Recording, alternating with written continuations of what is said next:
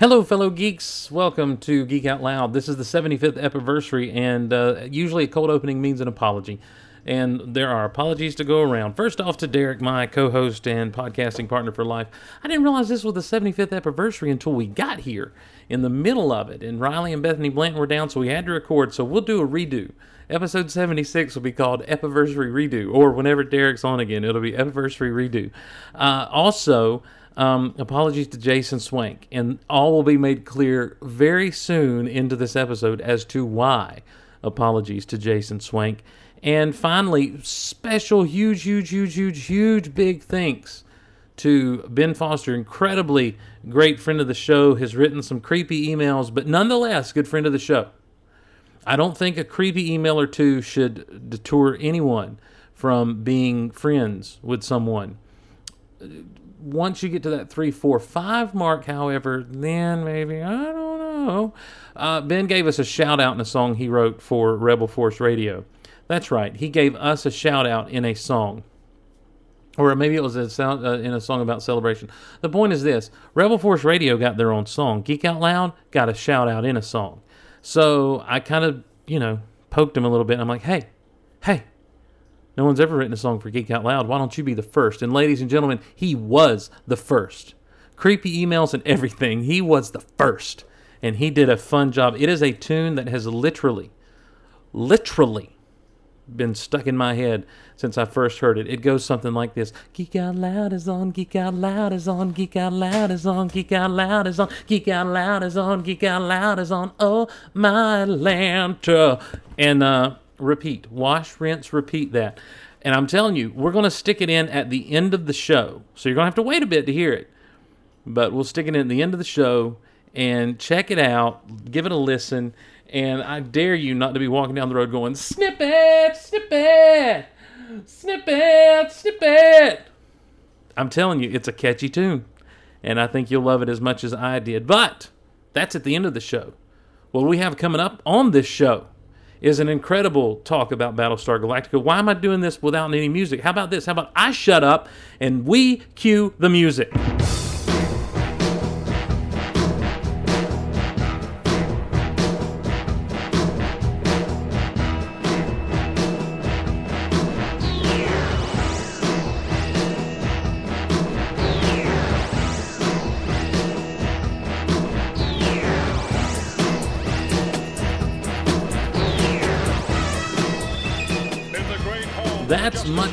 This episode of Geek Out Loud, Riley and Bethany Blanton stopped by from the Star Wars Report, not to talk Star Wars, mind you, but to discuss Battlestar Galactica. That's right, yours truly was sucked in by it, and we discuss it all with, once again, apologies to Jason Swank, that baby saving angelic adventurer, Jason Swank from Rebel Force Radio. It's all that and more on this, your safe place to geek out. This is the Geek Out Loud Podcast.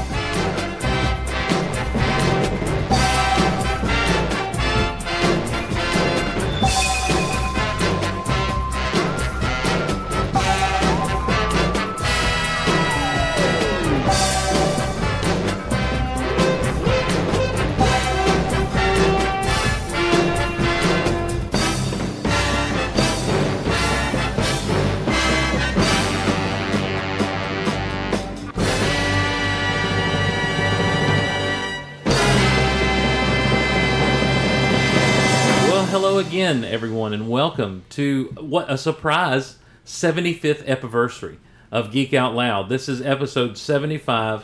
Never thought I'd make it, um, and, and we may be on a we may be on a headlong rush to 100. If if the plans that I have planned work out the way that I have planned them, we may be at 100 before years end. And and I think for episode 100, it's going to be a Geek Out Loud spectacular. It's going to be me. It's going to be Derek. It's going to be every single rotating host I've had on. I think I'm just going to do do do snippets of rotating guest hosts from from Derek Awesome. to Dave to Casey to Kim to whoever, and uh, and we'll have a large time. But right now it's the 75th anniversary, and I'm happy, happy, happy to have with me in the Star Wars room at my house the.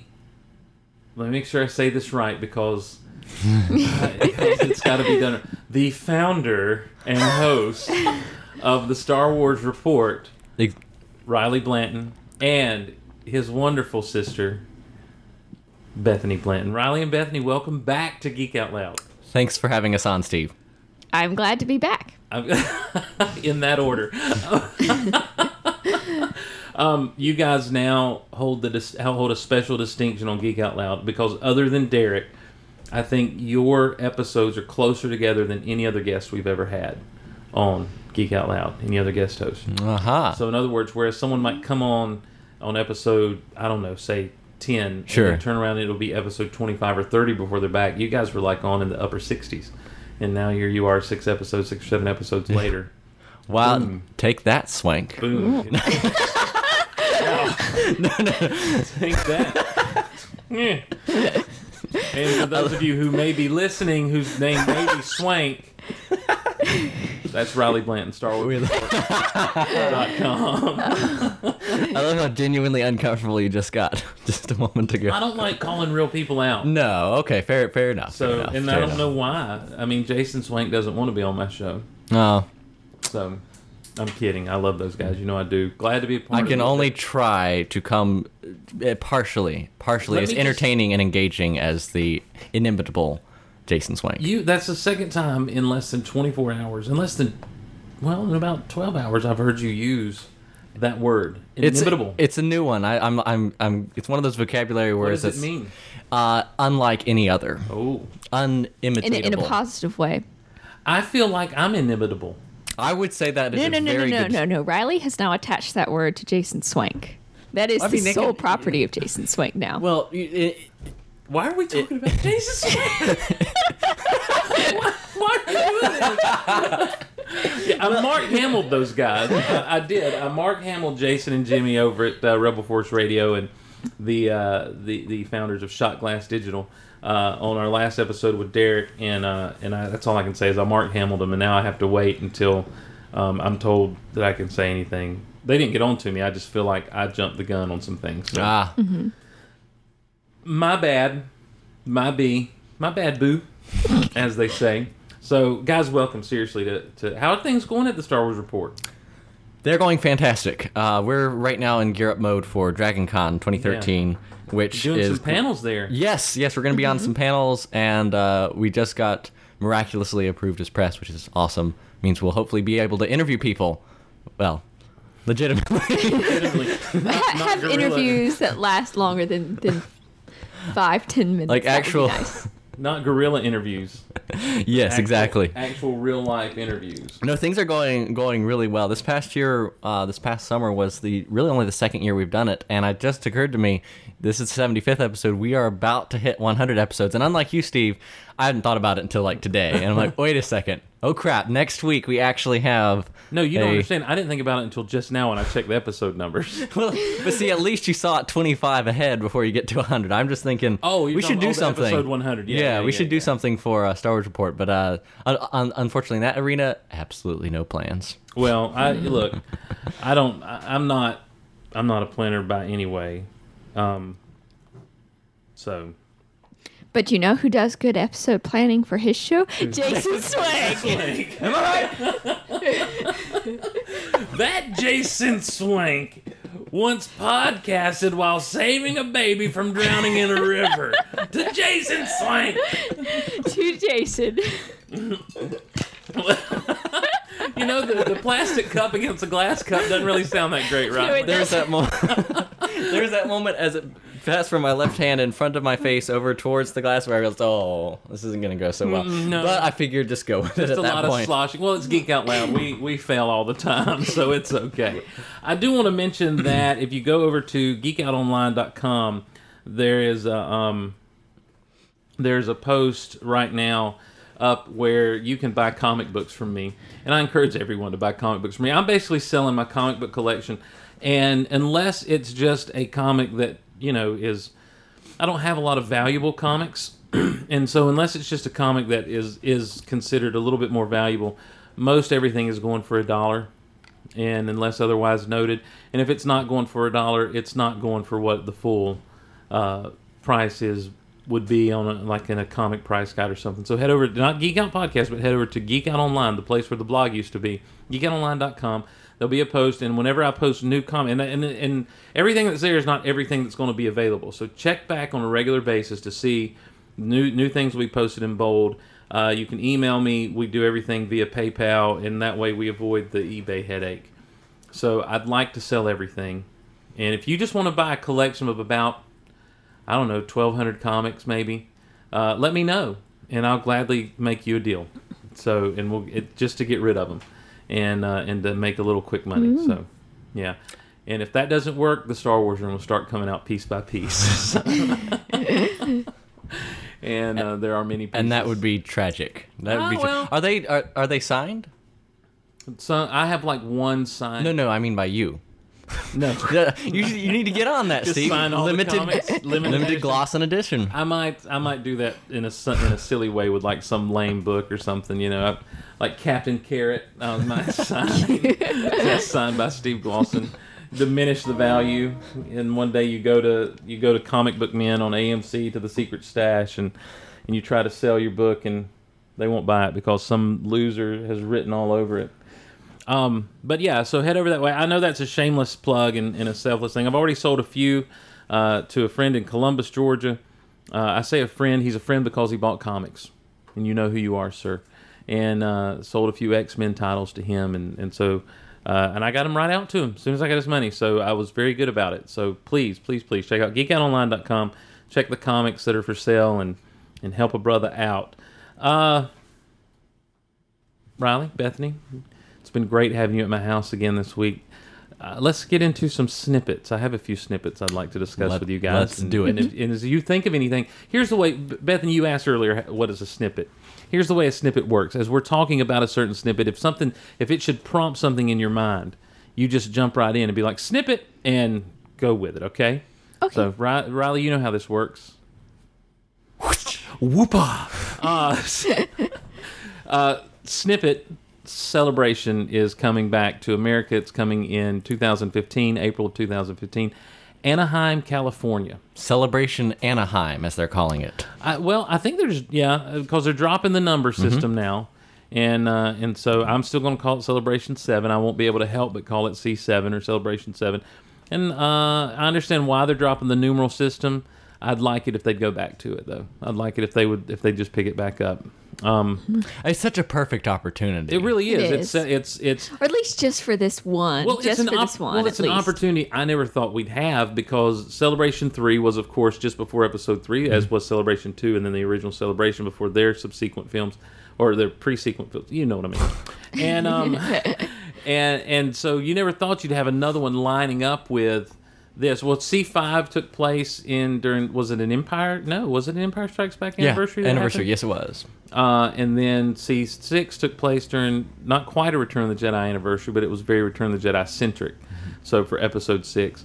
And uh, here we are coming up on C7 in April of 2015, just prior to the release of Star Wars Episode 7. And I'm not. title I'm not here. gonna lie. I I remember when it came to Celebration five and six, and I knew one, two, three happened. I just there were passing thoughts at the time. I was like, you know, what if eventually, if they did Celebration seven, if they did another movie, it would be perfect. But of course, that would be dumb. Why would they ever? why would that ever happen? You should listen to Steve Glosson more. you need to send me the soundbite, and I'll just put it in. Wait, wait, what soundbite is that? Seven, eight, nine. There we go. For those of you who don't know, you're like, what is that? At Celebration 6, I believe it's been covered ad nauseum. Uh, my bit that I was doing for myself was try to convince everyone that there's going to be a huge announcement in the closing ceremonies, and it's just going to be George walking out, taking the mic, saying seven, eight, nine, and dropping the mic and walking away as the crowd goes nuts. Unfortunately, they announced Celebration Europe, and then two months later announced seven, eight, nine. well, and then show the brilliant, brilliant uh, Attack of the Clones 3D and well, Revenge of the Sith 3D, and then canceled it. And then canceled it. I am disappointed about that. Just I'm disappointed about no Star Wars on the on the big screen for a little bit. You know, but we're getting episode 7. Yeah. You know, insert title here. No snippet. Go for it. Whoopah. Thank you. we don't have Derek here to do it. Uh, I was waiting expectantly, like somewhere suddenly in the room you're gonna hear it, like the ghost voice, of Derek. just yeah.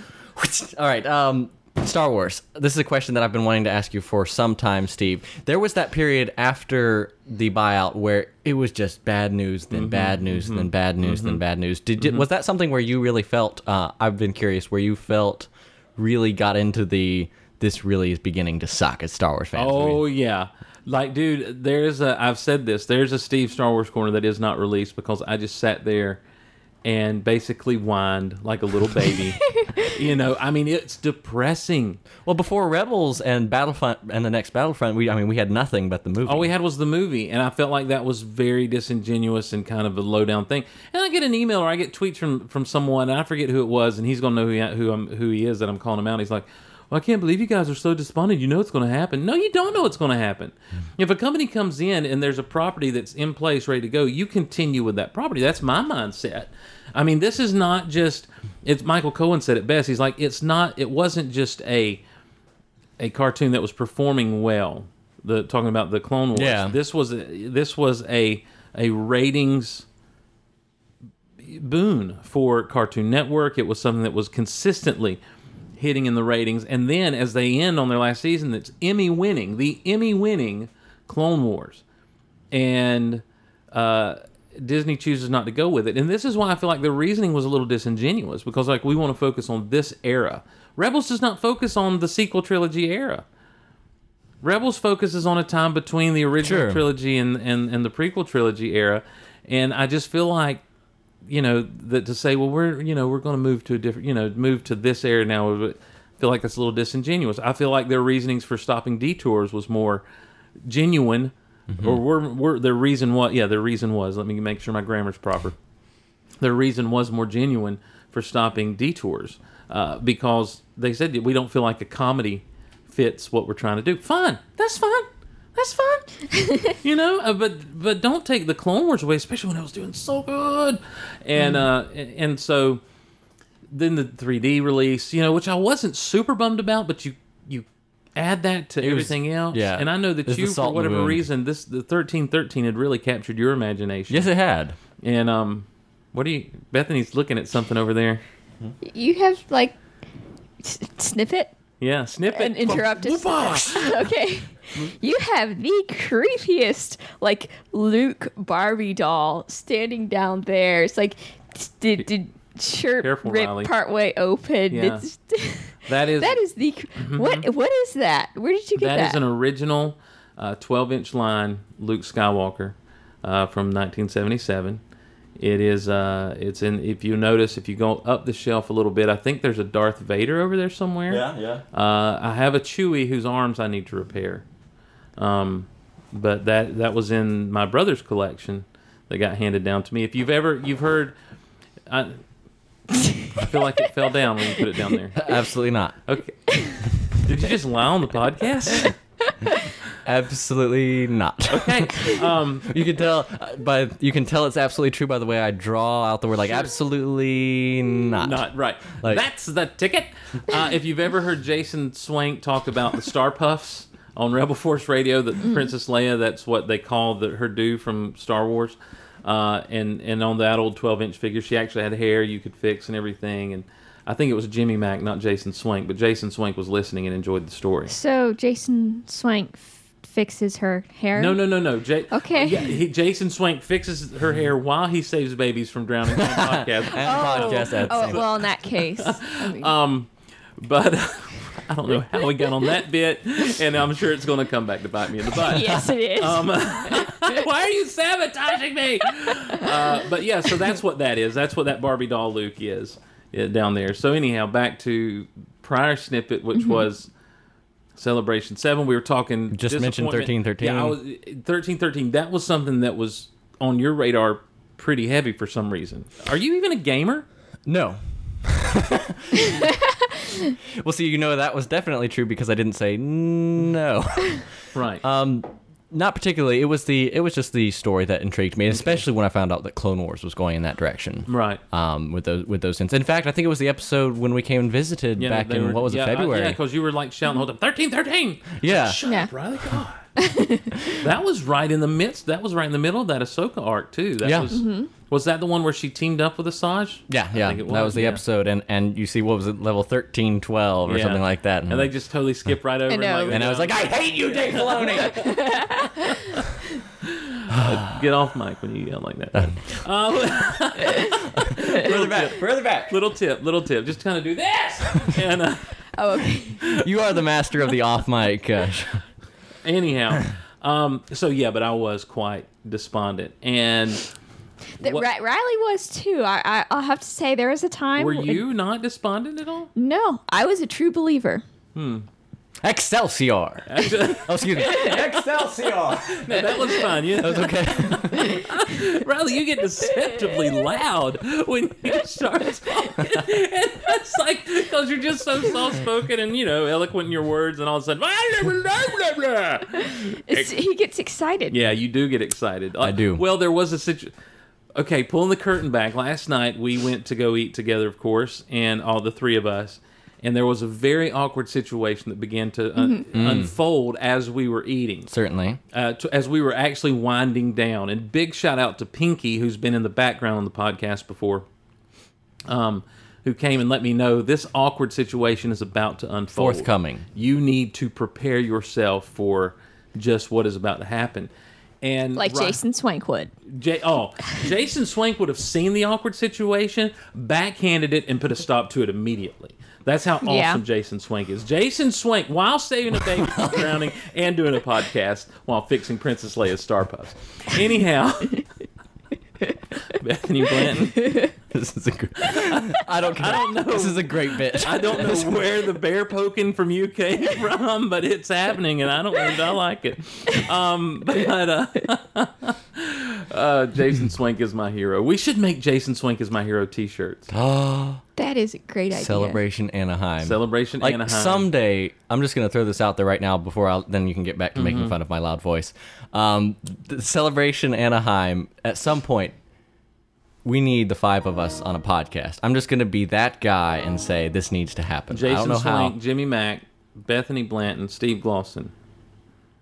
and and hope well Oh, and Riley Blanton. that would be nice indeed, indeed. I think that'd make for one heck of a Star Wars report. I think that'd make for a great Star Wars report Geek Out Loud mashup, to where we do half of it there, half of it on Geek Out Loud, and um, And, and just leave Jason and just and leave Jimmy them with high nothing. and dry Steve, what kind of a friend are you? Well, let me tell you, Jason Swank is so amazing that he could actually recreate the podcast that we do on both of those by himself while saving That's a baby, while fixing Princess Leia's Starbucks. Jason Swank. Um, to Jason. the back of the t-shirt will just be a baby the star puffs and then on the front it will be jason swank as my hero a stick figure, re- like holding like Indiana Jones, like holding onto some kind of vine or rope, and Yes. reaching down and grabbing a baby out of what you. but but you have the Indiana Jones hat Yes, too, with a figure. halo around it. yes, yes, because Jason Swank is an adventurous angel. That was even an alliterative. That He's is an well, alliterative let adventurous let me tell angel. something. That is the episode title. Jason Swank is an adventurous angel. Steve, you didn't know it, but my goal starting with this bit was to get Jason Swank's name in the title of the show. I taught you so well because my goal was to get seven, eight, and nine an ounce in celebration, and we've come full circle. exactly Jason Swank, colon, adventure, adventurous angel. Oh, And Jimmy Mack, if you're listening, you know I love you. Anyhow, so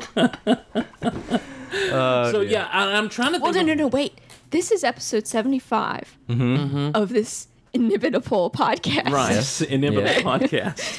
But we're going to have episode 100 of the Stars Report. We need to do like a Jimmy Mack bit on that. no now we're kind of bringing things There. full circle there we go There we go. All right, all right so you're making fun of my voice uh, Yeah, I'm yes, sorry. Yeah, so we're, we're there. We're in the booth, and it is an awkward situation. That is, I mean, it, for me, honestly, to be honest with the listening audience, it goes beyond awkward. Okay. To me, it goes to like I I don't know if you guys recognize, but there was a moment there where I could not form words. It it, it became a moment that was going to really just Im- it impacted my life for the next hour and a half. Stressed me out to no end. And um, even though nothing really happened, but as we're sitting there and, and our good friend Pinky's letting me know what's going on, And, and Riley and I are kind of staring Riley- with wide Riley, you know, eyes. and it is and it's one of those moments because I know it's now put you guys in an awkward situation that I'm in an awkward situation that I can't really expound upon and talk about. But Riley, wanting to be a good friend, wanting to know what's happening, says, "So what's going on? What's happening? Hey, what's going on over there? Is there some, is there someone we need to handle? Do I need to send Bethany over to do some? Do we need to do some recon? Hey, hey, Steve! Hey, Steve, what's happening over on the other side of that booth?" Is there someone there that might be might cause an awkward situation? Should I should I should I spy on them? I hate my life. And I start giving Riley the shut up, shut up. But I'm trying to be polite. I'm like, could you just turn down the? vo-" I couldn't say turn down the volume. I mean, I was that stressed out, and I'm just doing I'm doing the Ross hand motion. Where he's just like, turn it down. And, and And me, meanwhile, Bethany, unbeknownst to either Steve or Riley, is being totally evil because she recognizes what's going on but finds it way too And funny nothing. and does nothing about it because she's enjoying seeing her brother totally get involved in the awkward situation. See, like I like to think of myself not as as an oblivious, blithering idiot, but it's Hey, it's some, Steve! Steve, I want to help you out somehow. Guys, guys, y'all notice that Steve's kind of weird right now? You need me to go order you some more food or something? shut up, shut up, shut up. Well, and see, this is where I'm a truly a terrible friend. Where I was thinking, my first thought, honestly, in such a situation is, all right, I notice there's some level of discomfort. Therefore, Steve has a unique opportunity of two people in a tiny town where everyone knows everyone. You have two perfect strangers who don't, don't know, know anybody. anybody. Like if you you have the opportunity, if you're an evil person, which Steve, let's be honest, you are not. Well. and I made that mistake uh, that mistaken assumption. I'm finding out more and more that the lady sitting to your right is. hey now. see, see, uh, I knew what was going on. Last time I was on the Star Wars report prior to the commentary we recorded, uh, I believe I was told, and I'm the big sister who just let him pose that way for years and years, thinking it's okay. This is so true. Uh-huh. Evil by side. she just smiles and nods and strokes an Ewok. Oh my Lanta! It she, she is the evil villain in a Bond movie. She's terrible. So, uh, but anyhow, back to the the Star Wars stuff. I'm trying to think of what it was that pulled me out of my despondency. For you, it was Rebels and Battlefront Three. I would say so. Is yeah, I would say so. That that would be the one. It's mainly rebels though. Oh, definitely. Rebels Rebels turned a corner for me. When I started seeing, you know, the drawings of the TIE fighters and then and then there was the announcement, I'm like, okay. Okay, I'll come around with you guys now. I still want those 3D releases. I still want to see Star Wars on the big screen again somehow, some way. Uh, yeah, I mean by Star Wars, I mean like the original. You know. Yeah. Um, I mean, I think that's the big one. Yeah. Is, is a New Hope. We all I mean, know. I mean, like the original trilogy. I mean, all of them. Like all the previous filmed films. I want to see again on the big screen at some point, whether it's 3D or not. I just would love the opportunity to go to the theater and see them on the big screen. Um, Yeah. but Rebels really helped me turn the corner. Abrams didn't help me turn the corner so much. Um, you know, You know, it's weird. I don't. Most of the Star Wars fans uh, who I hear talk about it don't really have a connection with J.J. Abrams that I think Kathleen Kennedy, if if I were just to conjecture, thought that he he has all the geek clout in the world. But I she's going to get. She's going to refill her water. oh I said well she took the Ewok with her. Take the Ewok with her. That's well. That's her. That's the equivalent to Blofeld's cat for her. If you if you if you for Bond, uh, a Bond reference, Oh. Bondcast.com. Um, So I think that there was a certain level of credibility that was assumed that J.J. Abrams has with the geek community that he does have outside of the Star Wars realm, but uh, there's a core of Star Wars fans that we like and trust George Lucas. And that the level of trust that I think many Star Wars fans have in George Lucas and the Lucasfilm of old doesn't just automatically transfer to Disney. Or to J.J. Abrams or to Kathleen Kennedy. They still have to earn it. When that movie's in theaters, that'll be when the f- the core fan community shifts. And no, not the not the mainstream geeks are like, "Hooray, George Lucas is gone," Mm-hmm. because they're idiots and should go jump off a cliff. I don't know if they're mainstream. I don't know those are mainstream geeks. Well- I think they're a vocal minority, and I think sure. that I think that what Abrams brought to the table was a lot of cred, and I think a lot of people are excited about it. Sure. But I think I want to get out of this mindset. I went to see Star Trek so I could know what to expect from Star Wars. If you, if because I, I hope that Abrams is a smart enough director, and I think he is. I think Abrams was a smart enough guy and a smart enough director to know that the visuals and, and the visual stylings that I use and choose to use on a Star Trek film are a lot different than what Star Wars expects. Star Wars has a very specific visual language and and I've talked about this a little bit before, wherein the the camera generally in Star Wars is pretty static. It follows the motions of what's happening sometimes, but a lot of times what what is what is fast paced about Star Wars are the cuts.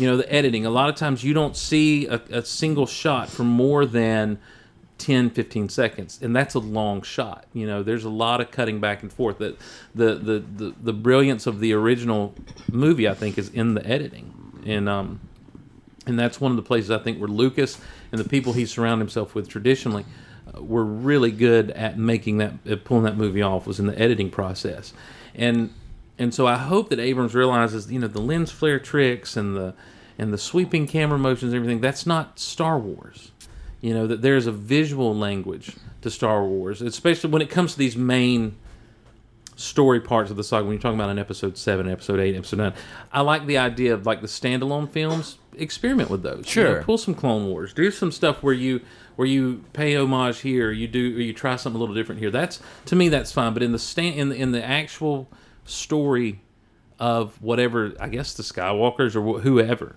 uh, that is episode seven, eight, nine. I feel I feel like there needs to be some visual language adhered to, and I don't know that JJ's the guy to do that.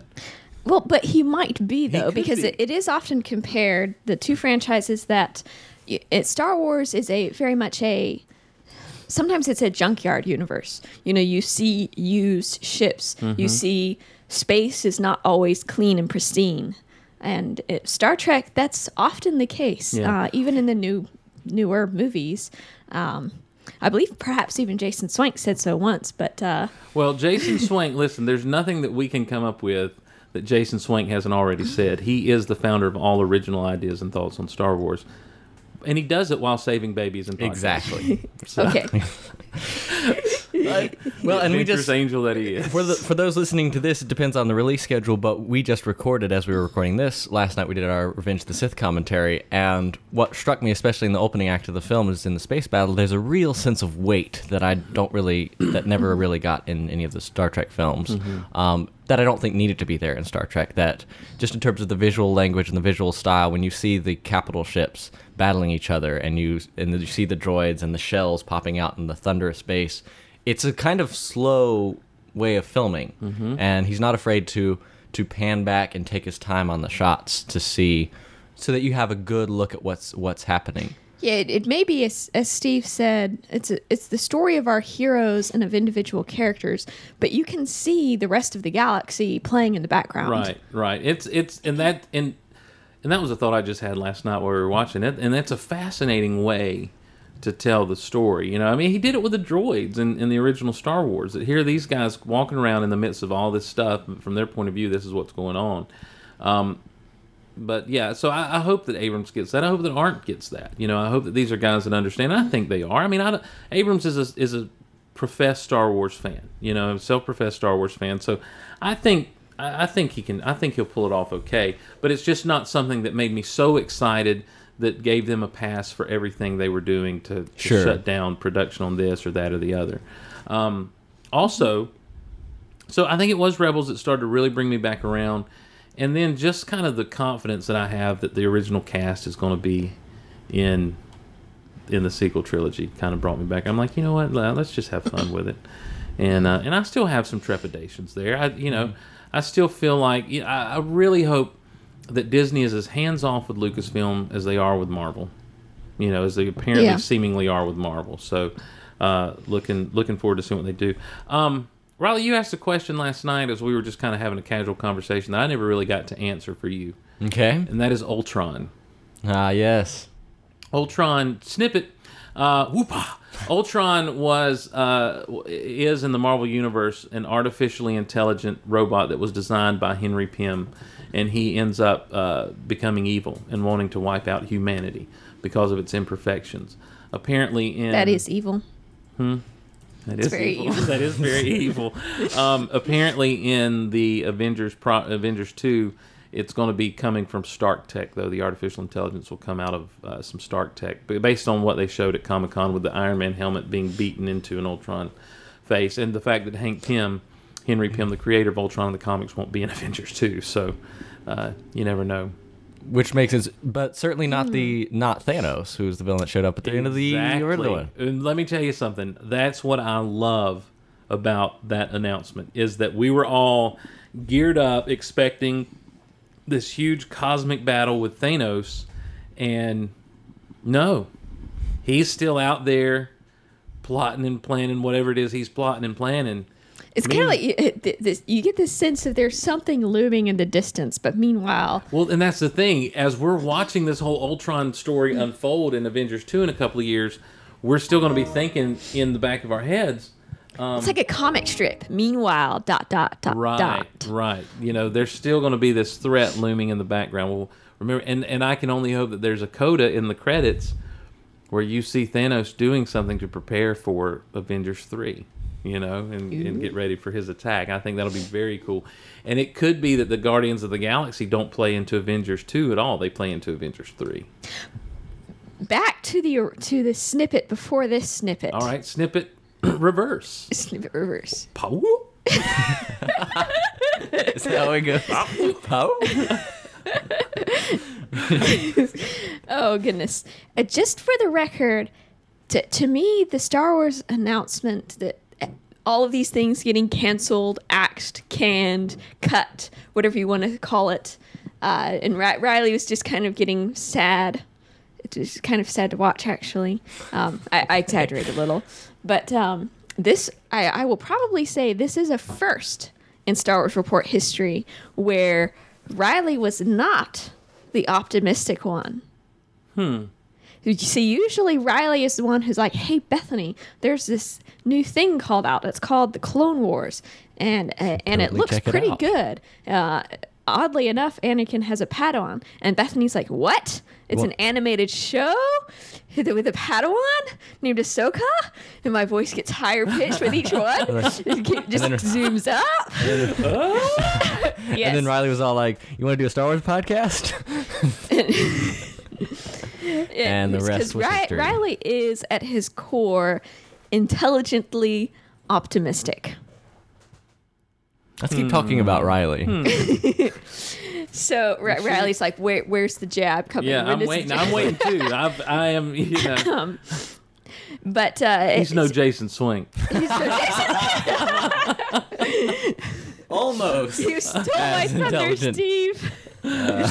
but but anyway, but to me, that's a, a great thing about Star Wars is typically most Star Wars fans, as a community, are supportive and are optimistic. They like the franchise, they like the creators, they like the fans. I mean, you you have arguments, you have nitpicks and little spats and fights over different things, but by and large, the Star Wars fan community as a whole is a friendly one. I agree with that. I mean, and I, and that comes from having spent time at Celebration, having Yeah. bumped into fans who weren't into the same thing that I'm into. It comes from knowing the um, knowing how. Uh, I'm sorry, guys. I'm responding to a text. I see. It comes from knowing how the 501st is and, and their charity work and stuff and and and yeah i think I, it's interesting to me that a lot of the issues that you hear about at other conventions and that sort of thing you never really hear about at a celebration 7 uh, you know there's never Nobody gets mowed over on the way to the Twilight Yeah, panel. Nobody. Yeah, I mean. That's i mean that was a real I- thing I- that happened I- I right mean, it's a thing. tragic thing And, and these are and these are the kinds of things that you hear about Yeah. at at other conventions. Well, you don't hear about people getting trampled. Yeah. As people are trying to get into. I mean, like it. It was all you know. And people get disappointed because they may miss out on a panel or something. But you you don't get the sense that people are just walking around bitter and angry, and I think it's why George Lucas just kind of showed up at the last celebration. Because after being at C5, he's like, all right, you know, I really like these people. They're good folks. I, and, Yeah. you know, and, and there comes, because I think it's good for them to see, and it, and it really is, it's good for them to see there are people who genuinely like what we did with the prequels, with all the other stuff. Um, so yeah, I mean, I, I I'm surprised that it does. You don't strike me, Bethany, as someone who would ever be uh, pessimistic about something. You know, and the fact that you I would say I, I have a tendency to worry more than Riley does. All right. I can see that too. Mm-hmm. I mean, well, when you've got all your evil machinations in, in place, you know, and you're worried I, I assume come- everybody else is like me. You see. Yeah, that's right. that, that something's gonna that there's something gonna foil your evil plot to take over the world.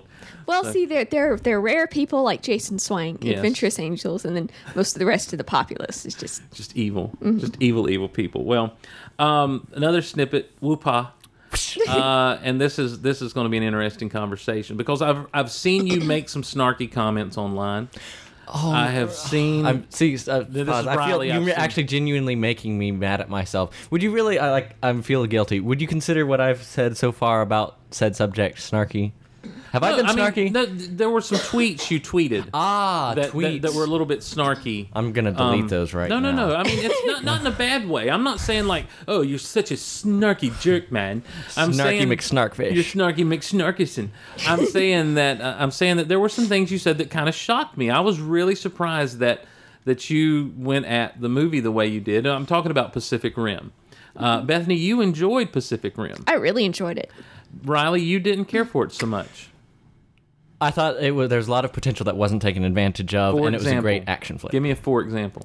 I think that the main characters weren't relatable and didn't uh, grow enough during the film. Mm-hmm. Okay, all right. That was the main thing. Yeah, yeah. What what was the film advertised to be? Guillermo del Toro has robots fighting sea monsters. Mm-hmm. What did we get in the movie? Uh, Guillermo del Toro fighting sea monsters and robots. Yeah, No, I mean not Guillermo del Toro fighting. right. you- But you- a movie with robots fighting Yes, giant exactly. monsters. Mm-hmm. Sold, done, works. You. The, the thing is, is, is I walked into that movie, and all I wanted to see, sincerely, all I wanted to see, I didn't want the, the angst that comes with anything, and I actually got worried. In the spoiler alert, in the opening of the movie, the one dude's brother dies. Mm-hmm. and I got worried. Oh, this is going to be one of those movies where you know it, you, we're going to have to deal with his angst and all this stuff.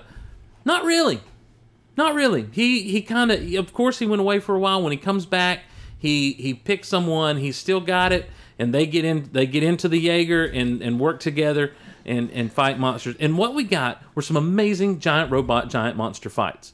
Mm-hmm. And well, and I think for me, I, I, what I was sold, the bill of goods that I was sold via trailers, commercials, everything else, is what was delivered to me, and I walked out of there saying this was the best movie I've seen all summer. it, and I, I will confess, I walked out of that movie loving it, and You you were laughing during Yeah, that movie. so I- you were was- enjoying it. I certainly enjoyed the film, and I think part of me, uh, and and this is this is going to be like a little psychological exploration into the brain of Riley Blanton for a moment. I think for me, and I just remembered what I tweeted. It was weird and frustrating because I'm a bitter person when it comes to the internet geek community. Mm-hmm, Yeah. I hate it. Well, I- you need to, like, you need to, like- you need the, these are your audience pe- members. I hope not. So Uh, no, and I don't think they are. I think that the who, who is they when you're when talking I say about them? they, it is a very general form, but it's it's. Wow, I'm about to describe myself. It's people who Mm-hmm. dis, who critique without creating, and they happen to call themselves geeks. That's if you if I wanted to do that, people I, and and so So basically, they, the- they fancy themselves it's the red letter Rotten medias Tomatoes. of the world where Mm-hmm. it's it, there's this weird uh, bandwagon culture that we have on the internet where for some reason everyone decided Pacific Rim's going to be the movie everybody gets behind and goes sees. We're all on the bandwagon. It's going to be amazing. And it was a great action flick, but it's weird to me. It was like these are the same people who trash Michael Bay's Transformers. And he mm-hmm. doesn't sell mm-hmm. an in-depth character story in Transformers, but for some reason there's some element of where the bandwagon of all right, we're deciding that the prequels mm-hmm. suck, and Well, let now me- the, it, it's like we're deciding Sure. that this film is Basically, going to the be greatest popularity thing. aspect of it's popular to hate or And then I just love realized, am I something? being a contrarian hipster? In which case, I hate myself yeah, now. I think you are. I think you are. I, th- I no, I don't think you are. I think I think I think you're trying to take up a losing cause though. I think that, I think that I just you, need to let it go. I do. I Yeah. think you do. I think I think that what what you- what will best serve Here, you in your oh, well, I think what will best serve you in in your internet exploits. If I can give you a little sage advice, Let's do it. from a fat guy. Is just like what you like and be happy to like what you like. Don't try to come at the trolls because you're going because you're going to in can't essence win. become one. You're going to become the thing that you hate.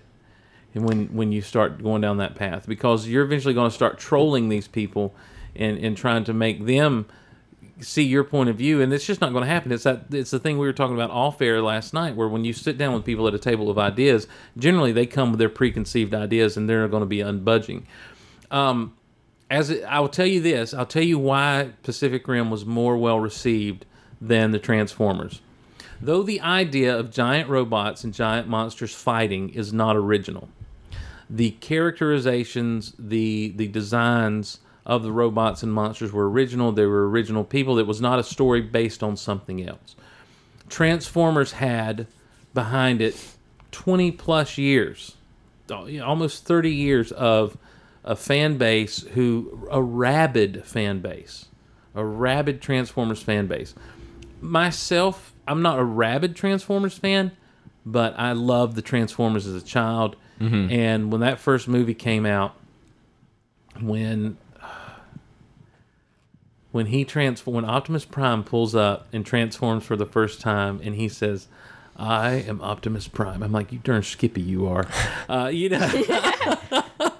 I loved it. I loved it, and I wasn't keen on some of the designs, but I think what people have a problem with is the fact that Michael Bay, what he does great is big, huge action sequences and explosions, and it's like this movie should have been perfect for him and his team, but they crafted a story. I think that had too much humanity in it. I think they tried to put too much people in it, they, too many people, and they tried to make things too funny and light with the wrong kind of humor. You know, where dude's standing there in his Sector Seven underwear, and mm-hmm. John Turturro is a better actor than that. You know, John Turturro is is an incredible actor and deserves more than an underwear scene. You know, where he's been Yeah. getting peed on by a robot. You know, getting lubricated on by a robot. I just and, and so I think some people had issues with that. In the second one, there was the whole thing where people were saying there were two Autobots that were racist. The the third one, if anyone complains about the third one, you're an idiot. Um, I absolutely. Oh my gosh, have you seen the third one? I've only seen the first two. But I've not seen any, what? Ah, That's fine, Bethany. You're a girl. I don't expect you to see the Transformers. but I love movies. Pacific Rim. Let me tell you. Oh, let me tell you something. Spoil. Mm, I can't spoil the third because it's such a great moment that I would not want to spoil it for you. And I literally in the theater stood up and cheered. Um, I mean, literally came out of my seat and was like, "Yes!" Um, just because it was. Oh, I just. And so I got. I love the Transformers movies, but I do understand why people had problems with them. I look at them. I'm like, I see why you had issues with this, and I see why you didn't like this this situation the, the, the Superman thing because what you were directly referencing in your tweet, and, and that's when you're talking about where you said it, it kind of amazed you that people were loving Pacific Rim and it had just as much CGI or overabundance of CGI as like Man of Steel or whatever. Mm-hmm. The Man of Steel thing, I really think comes from an expectation of what Superman's supposed to be sure. and and I think that people expected a more personal Superman in a lot of the things that he did. And Derek and I talked about this on our Man of Steel conversation. What Pacific Rim was, for all intents and purposes, again, Transformers. When you go back and watch those trailers, it's this is going to be robots fighting robots, transforming into cars and machines, and what you get is Shia LaBeouf in love with Megan Fox, trying to impress her. You know, Yeah. some little comic bits in between Um, with Pacific Rim, you got from the get go giant robots fighting giant monsters with a story, and then you Yeah. got that amazing, amazing speech. Today, we are canceling the apocalypse. Oh, I, mean, love that we, speech. Uh, and two, I, I had the I had the distinct joy, and I mean that literally. I had the distinct joy of watching that movie with a ten year old kid. And the only way watching that movie could have been better is had Jason Swank been on the other side of it. but um, but watching that movie with a ten year old kid who was getting genuinely excited, he was paying such close attention to everything because when we got through, he's like, "Which one was your favorite Jaeger?" I'm like, "I don't know." I said, "I kind of like you know Gypsy Magic, the one that was there throughout the whole thing." I said, "But mm-hmm. that one from Japan was pretty Wow. awesome." He's like, "Yeah," and we got mm-hmm. to see the thunderstorm formation, which was cool. I was hoping we'd get to see that with the, and I'm like. thunderstorm How does he know this? Uh, well, because it they say it briefly. He's like thunderstorm formation, and then the third arm comes up. Oh yeah, And yeah, I I'm remember like- it now. He just completely picked up that little minor detail. I'm like, oh, it's a little geek. I love him, and um, and to see how excited he's like, that's the best movie I've seen in like two years, you know. And I'm like, it's the best movie I've seen all summer. And it really, I mean, I had much more fun with it. I came out more elated Mm-hmm. having seen that than I did with Superman. When I came out with Superman, I was like, did I like this? Did I not like this? What's going on? And and I just, I, I loved it. I really did like that movie, and Yeah. and I think again, I had no expectations going into it. I had no. I've read all three Lord of the Rings before seeing Lord of the Rings Mm-hmm. movies. I've, you know, there's so much hype in Man of Steel that you you go into it with certain expectations. As somebody who But oh, go ahead. but I do think Pacific Rim did have a solid set of characters. It's just the characters were not the focal point of the movie. It's kind of like the opposite of the way that the Star Wars movies are, that their story is told, where it's Well- the story of Anakin Skywalker and, And the Skywalkers. Pacific Rim is the story of the battles, but you see the characters too. Well, and uh, I actually disagree on one count. And there was one character I felt was well developed, who we were supposed to hate, but by the end of the film, it was the kid who who went in and sacrificed himself at the end. Again, spoiler alert, post like pre spoiler alert. But the the way he he actually had a great character arc, but I felt like the Who main was character this? Ah, it was the uh, the Australian kid, the son. Oh yeah, yeah, yeah, yeah. And I felt like he had a great character arc, and I was engaged and interested in him. But I, w- but that was not the case with the main character. But again, um, Well, if see, I'm going in, I I was going in probably with the wrong expectations, and frankly, it wasn't as much going in as coming out, uh, being influenced by. See, I, and I, you know- I thought it was odd to me to hear you talk about it afterwards because I was sitting next to you in that movie and you were having a good time. I don't care what you say, you were having a good See, time. you got you got to start avoiding the trolls on the internet. I Riley. do, I do. I mean, that's my I sage mean, that's the advice for takeaway. Steve was right. exactly. Where, soundboard. Where's it at? Where's the soundboard? I can't get to it fast enough. Jason Swank.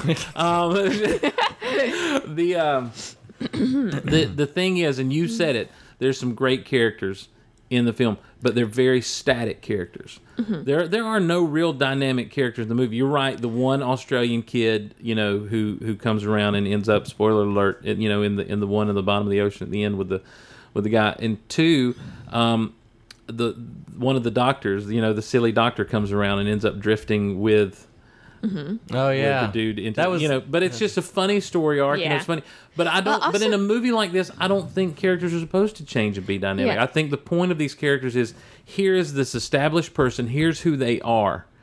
And then what you get to see with like the australian guy is at his core he's still a good person. Yeah. he might not trust this dude he might not want this dude you know well, he's he's rather full of himself. yeah yeah, But I mean, uh, and I- I, it would have been much worse if he didn't have Crocodile Dundee for a father, which was good. love it But Yeah. one, Uh, one thing about that film is if you look at it from an in universe perspective, that is a relentless thing to face. You don't have time to focus on your own angst or your own problems because your Ain't world, your world is being torn apart. So you have to focus on And that. as far as, like, a world But- building- and and from uh, from a movie perspective, the movie itself is pretty relentless too. I mean, you just have monster after monster after. It's oh it's my like gosh, I like just wanna the go watch it's it like the again. Battlestar miniseries. Yeah, I just I just want to go watch it again. I mean, that's So do I. It was so good. Do you you last night you were asking me about Harrison Ford and the Expendables snippet? Harrison Ford is going to be in the Expendables three. Oh. Amazing. All right. but anyhow, did you like the Expendables films? Did you like those movies? I've only seen one, uh, and I've seen yes, both. And I awesome. enjoyed them. Okay. they were No, fun. I love it. I mean, you look at those movies. There's no character development in those movies. That, you're okay, guilty. I mean, it's just Guilty. an action film for action film's sake. And the thing is, I think we need to come to a point in our geek culture where that's okay. You know, mm-hmm. it's okay that we had a Superman film that was relentless at the end with its action. It, it really is okay that we had Superman and Zod slugging it out and buildings being destroyed. It might be uncomfortable and it might not be your preference, but it's okay. Because sometimes entertainment is just mindless entertainment and we and we we lay these expectations on the ground at, at certain characters or certain genres or certain types of things because we want to have those Star Wars esque conversations. We want to be able to pick it apart and, and say, well, here are the layers. You know, we, we want to be able to, but at the end of the day, sometimes it just has to be flat out fun. I'll pose a question to both of you. Do you think geeks are becoming snobby? I do. I think geeks have always been snobby. I think what it is is is growing up. If you if you've been a geek before geek culture was was the vogue was in vogue and, and is the cool thing. Um, I think that you felt like an outcast. That people felt like they were kind of on the outside of something. And now that it's kind of come and it's in the mainstream, it's like, well, I've always done, I've always known this. You know, I, I, I know about. You want to ask me about Wolverine? I'll tell you all about him. You think that movie was something? No. that has nothing on the comic book. You need to read issues four through nine of the Wolverine, but you probably can't afford them because they're very valuable. But I have them in my collection. You know, I, I feel like and there is that attitude of, I, and anytime someone, think about it. If you know more than someone and you can't control your own like ego about it, you're going to kind of show off a little bit, you know? Is it is it showing off when a bird flies? Wait, you've not seen that movie to know that that's a Superman reference that I just made. Um, but I think I do. I think they get. I think geeks get kind of You- snobby. I mean, you have a problem that I haven't seen that movie? Like, I do. are you better than me? yeah, I am, Riley. Riley, what do you Maybe think? I mean, I'm no true. Jason Swank, but exactly. But I, yeah, I mean, I do, I do, I do think that there's a, there's a, a culture of snobbery in geekdom, and I think it manifests itself in the most heinous ways online. Riley, hmm. Absolutely. I don't think that. I mean, it's kind of like John Williams. It doesn't need, need nothing else needs to be Yeah. said. It's and it's something that I uh, have been guilty of many Mm-hmm. times uh, on and off air, and it's something you have to keep in check. And I think that if you wanted to take away something from this, especially my Pacific Rim experience, uh, is yeah, it's okay just to have a fun movie without having to have Lord of the as Rings long for character as long as that's the bill of goods you're sold. Yeah. I mean, if if they'd have sold, if they'd have said, if if I'd have heard in all these interviews, and I did hear people say he's got good characters, and it's actually a good story as much as it is this visual thing, but no one ever said this is the next. I'm sorry, when James Cameron was making Avatar, and when Ava- they were saying this is the next Star Wars, We just the saw that for the first time last week, actually. and I'm like, this is not the next Star Wars. This is Fern Gully. you know, It this is. is not the next Star Wars. This is Ernest Goes to Camp, only not funny. And and and I'm like, don't set yourself up. Don't put those expectations out there because you're not going to meet them. Yeah. And what Pacific Rim did in its in its presentation was, I'm a Guillermo del Toro, and I'm gonna make a movie that's just a robot to fight into monsters. That's my terrible. Is he Italian now? No, I don't know what he is. Is he Spanish? yes, he is. Stay thirsty, my friends. Um, Del Toro. Del Toro. I, I do. I think, and I think that's what the key was: is that there was no. We're going to really explore the ecological significance of what these monsters mean, and this is a. We're this is not a going to movie about explore the global spiritual, warming. the spiritual life of how the trees are connected Yeah, on the we're planet. not. We're not going to try to. I- They never tried to make the monsters good guys. It was almost an Independence Day plot. you know that was weird, and that that that's unusual. Like Mm-hmm. Yeah. there wasn't that There was- layering of right. There was never trying to make us sympathize with any monster at all. It was the like, aliens just needed another world. They just right. It's they need another world because that's what they do, and it was a very Independence Day kind of feel. Well, and see, the greatest flaw of um, what I love about Star Wars in many ways is that people of all religions and political persuasions claim it as their as Right, as, as their- evidence. Avatar, you can't do that. It has a very specific. Oh, um, yeah, you're a tree hugger. philosophy. Yeah. philosophy, and you can agree with it or not, but everyone would agree that James Cameron has a very specific philosophy.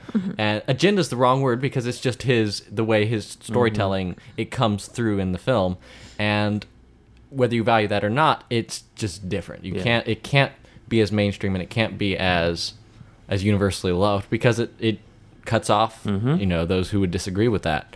And and I saw it on comingsoon.net last week where they've got 2, 3 and 4 all scheduled 20 what is it 15 16 17 sequentially and they're going to film them all For. Avatar? for avatar yeah they just and they just announced that so james I- cameron's going to be busy the next Well, I just couple years tell you, I'm not excited about it at all. I mean, and, and I mean, I, it's for me. I'm as excited as I am for Pacific Rim 2, in that it's going to be amazing visuals. I'm sure, but um, yeah, it's it's not it's not Star Wars. that's not a world I'm looking forward to revisiting. You know, I mean, I can take it or leave it. Um, Pacific Rim 2, however, I'm hoping, and I'm disappointed that it didn't make the money. And I think that shows It's not just- mainstream. Yeah, just, just how not mainstream it is for all the stuff that's said online. A lot of times you can't put a lot of stock in that. And I think people it's like forget Snakes that. on a Plane syndrome, where Yeah. Mm-hmm. it has all the buzz, but um, I think a lot. Well, I mean, it still did good at the box office, but it's just Sure. not. You know, it's not as good as I think they hoped it would be. But it, to me though, you you can't go wrong by making more movies like that. It had a very '80s movie feel to it, in as much as some of my favorite movies. It's like here are your characters, they're very static, and you know it's just going to be a fun romp. It's going to be a fun ride, and I, and I don't think there's anything wrong with that. We we've kind of hit this place where, like I said earlier, where I think people feel like there needs to be something deeper, there needs to be Yeah. something more, and it's like no, there doesn't. because then you get Avatar. Right. and yeah, exactly. But the thing, uh, again, Avatar, Ernest goes to camp, and and that's my geek snobbery coming through. I know. Sure. But I, but I said back when it came out, it it was like locker room talk. Don't don't run your mouth before the big game, because you're gonna you're either you're gonna make the other team mad, and they're gonna play harder, or you're gonna raise the expectations for your fans. And if something goes wrong, then you you know just keep your mouth shut, put out the product, and let people experience it for themselves. And uh, and Avatar made a lot of money because it was kind of new, the whole 3D technology they use and that sort of thing. But uh, this time around, when they come back out, it's not going to be anything. I don't think it's going to be anything Yeah. super special. That's Well, gonna, and, and you can't argue just from sheer box office numbers that it resonated with people, but not in the not in the same way culturally that Star Wars does. I don't think it resonated with the same way with people culturally that Titanic did.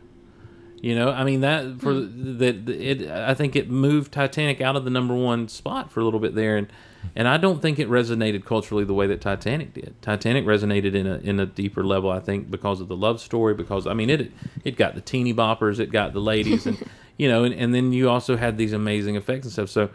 Um, and it definitely didn't resonate culturally the way Star Wars did. There's no Avatar conventions being held. No one's looking forward to Avatar Celebration Anaheim. You know, so, um, but yeah, and that's my geek snobbery coming through. You mentioned geek snobbery, and and I've been called out before. There's I have iTunes reviews that like I really enjoyed this until the host started dogging on Joss Whedon. You know, they says it's a safe place to geek out. I sure am glad I didn't send my geek story in. You know, and I'm like, look, I dog on Joss Whedon because he killed one of my favorite characters in a series in a short-lived series that I've really kind of gotten into, and then I realized he did that a lot, and it really irked me. Um, I I don't the cult of personality that's grown up around him. I'm not a big fan of, but most of what I say is joking when it comes to stuff like when I say it's a safe place to geek out on anything but Star Trek. Dot dot dot in Twilight. you know, I, I mean it about Twilight, but Star but Star Trek. You know, I'll talk. I can talk. I can talk Star Trek with people. You know, and uh, and and so I think that, um, you know, so understand that this is a safe place to geek out, except about Star Trek, Twilight, and Avatar. So, having Well said having said that, a lot of times I have to eat my words on this show, and That never happens in podcasting. no. And today we're actually going to have a discussion about something on uh, about which I had to eat my words. And when I started, yeah. yeah, and when I started watching this series, You know who doesn't eat his words? Who's that? Jason Swank. He never has to. He always says just the right thing at just the right time. The adventurous angel, Jason Swank. Um, he, the, the uh, when I started when I got into this show a couple of about midway through the series, I texted Riley. I'm like, "You guys like BSG, right?" And he's like, "Yeah, we do." I'm like, "All right, when this is Well, and I want to pause for a moment there. Yeah. I, re- I get the ding on the phone and I say, "Hey, uh, you guys like BS? You guys like BSG, right?" And I was like, "I wonder, hmm, because ba- BSG, the new series, is is weird in a way that if you like it, it seems like you really, really Right, get right, into right. Battlestar right, yeah. Galactica. And so I was like, did it happen? Did he fall? Because I, c- I will confess, I watched the mini series and I was and I was like, I'm sold. This is Yeah. amazing. Uh, this is I did. I was remarkable not sold. And I know that was because you had talked Yeah. about it before. So I was like, if you don't like it, you're probably not going to get into it. Right. So I was like, so I was legitimately confused. So Yeah. con- continue. And so, and so I sent you this, and you're like, "Yeah, we are." I'm like, "Well, you guys are coming on to talk about." Like, I didn't even ask. I said, "You and Bethany are coming on to talk Battlestar Galactica," and and that's what we're going to do on this episode. We're going to do a little Battlestar talk for all the Battlestar. so we're going to start recording now, right? for all the yeah. We're going to start recording. We're going to start recording now. It's done, No. Not now. Not ever. You hear me? I will use every cannon. Every bomb, every bullet, every weapon I have down to my own eye teeth to end you. I swear it! I'm coming for all of you!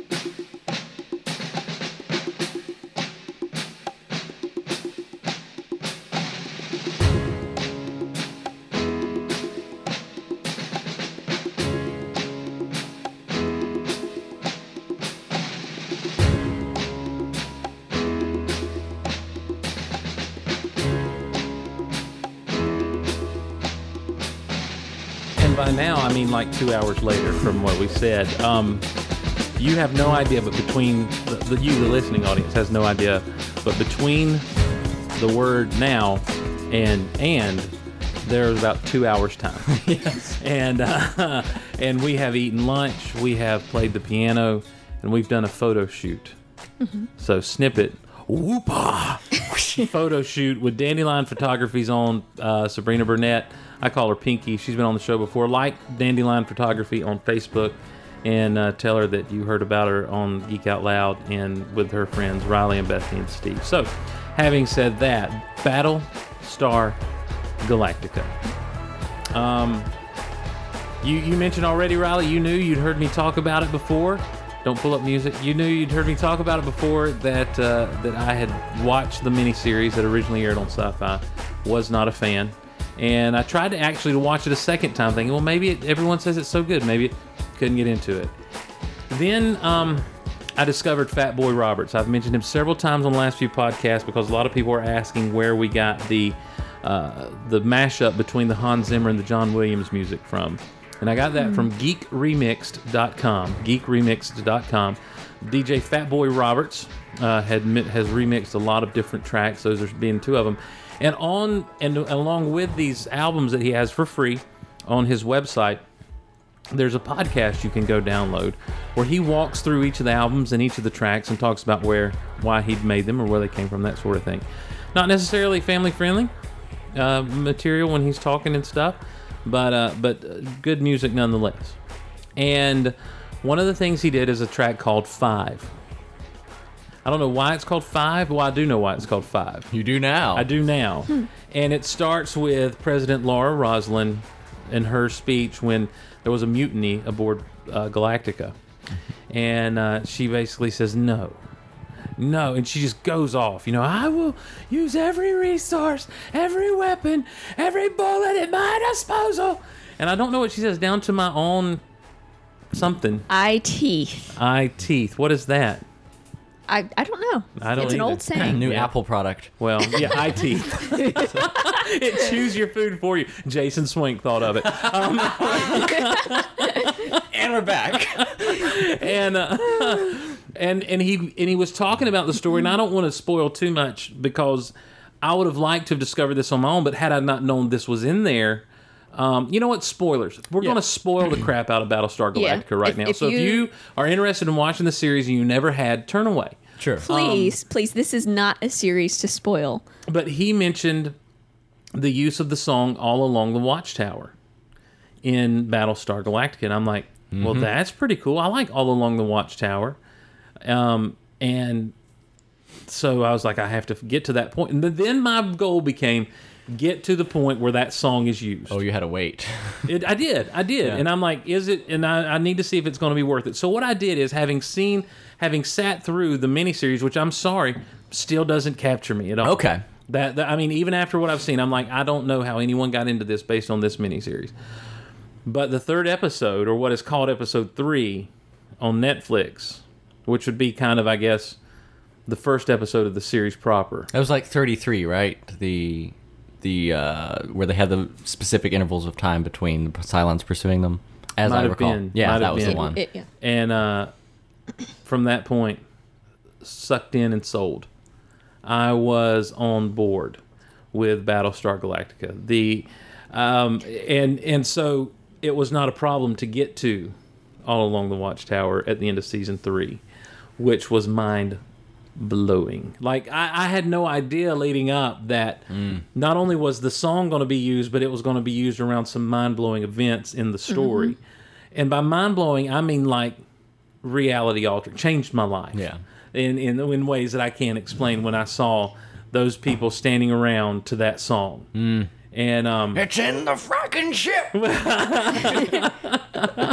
so let's let's talk BSG. My first, um, well, let's talk about you guys. What? How did you come into the the Battlestar camp? How how did you discover Battlestar Galactica? See, this is. the year was 2000. I was about to say, right, Riley, Riley, Riley kind of pulled me into this series. Really? I'm trying to remember. Well, it was originally the um, the 1980 version Okay. that, that we would uh, we went to our grandmother's house. This and is this is Star when Wars. they were on Earth, Yes, yes. Okay. Oh yes. oh yes. riding their little motorcycles And we- around. and it was awesome. uh, and this is a frame of mind of uh, this is 2003, I want to say 2002. This is before Riley or Bethany had ever seen a Star Wars movie, Yep. and we were watching this because we hadn't seen a Star Wars movie, and we could see this. So we are like, okay, well we can watch this, and it's kind of like Star Wars, and it has a great theme song, and uh, It does have a dun great theme song. dun dun dun dun dun dun. Yes. Anyway.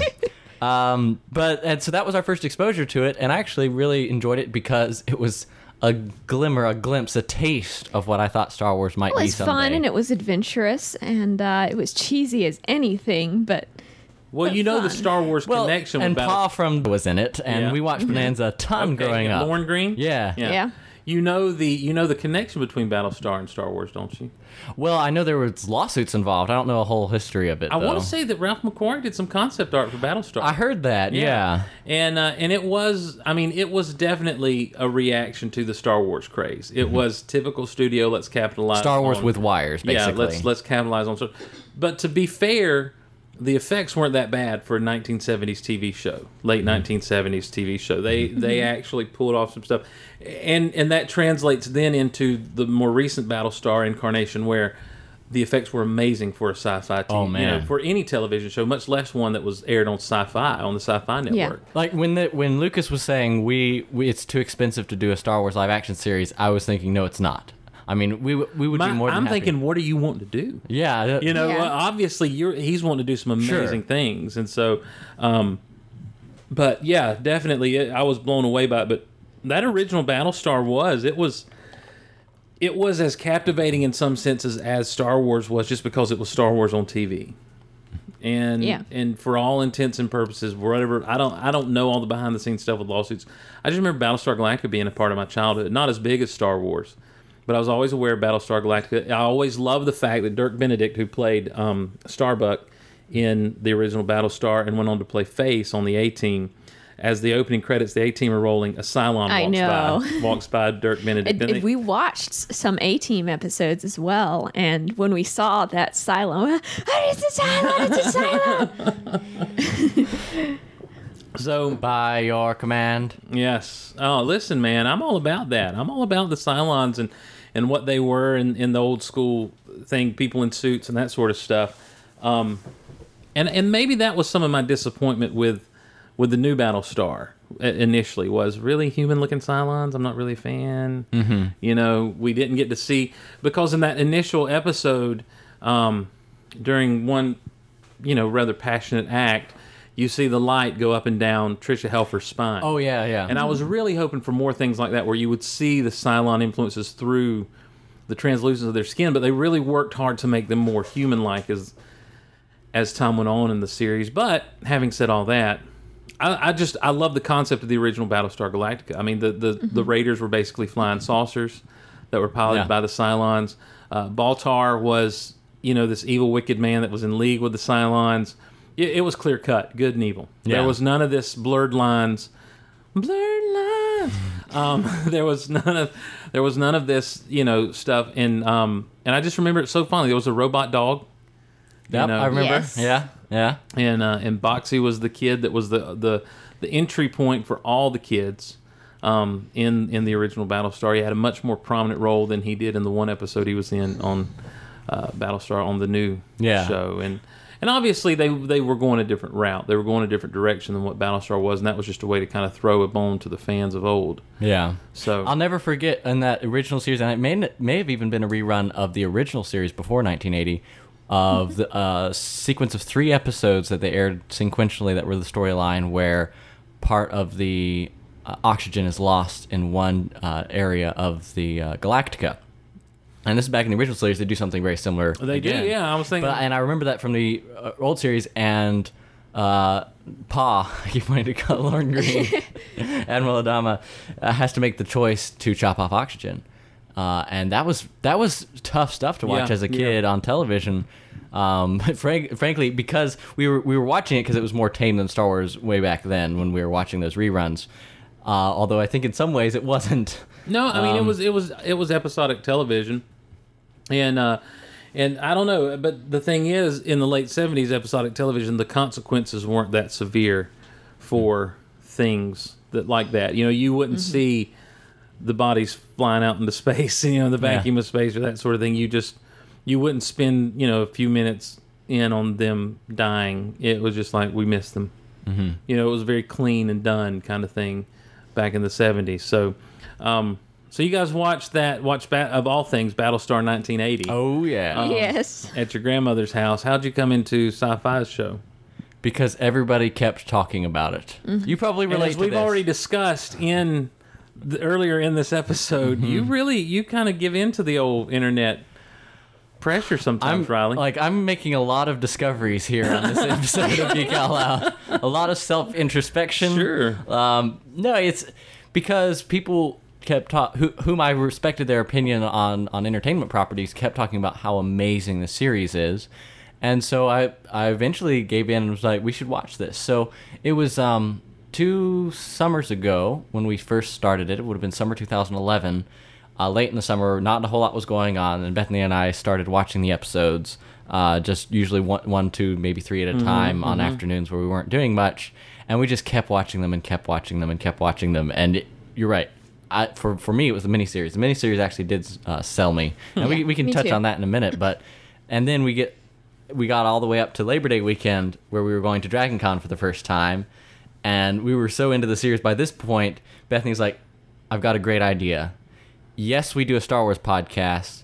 Let's forget about that and just go interview anybody we want to do. I've mentioned this on the show before, but like Yeah. we, we use the Star Wars report as a miserable excuse to say, all right, we're gonna just are you in Lord of the Excellent. All right. Well if Battlestar Gal- let's come on our show. and then like the weird look that Edward James Olmos gives you when he said, Yes, it's the Star Wars report when he's gonna do a plug for you. like he's like, Is this a prank or something? I want to I want to in a minute talk to you guys about some of the people we've interviewed, but Sure, um, sure. But and so that was kind of the, the, the progress of it, and then we finished it uh, shortly there, and and it was fascinating because that pause, we got to talk to a lot of the stars of the show, and But the we new hadn't angle yet was finished the show. we didn't know who was or wasn't a Cylon. So it was my running Mm. gag. I just went around asking each of the actors if they were a Cylon. And they wouldn't tell me, uh, unfortunately. I was, Oh, wow. I was kind of scared like they would spoil so it so you explain them. You haven't watched Yeah, the whole series yet.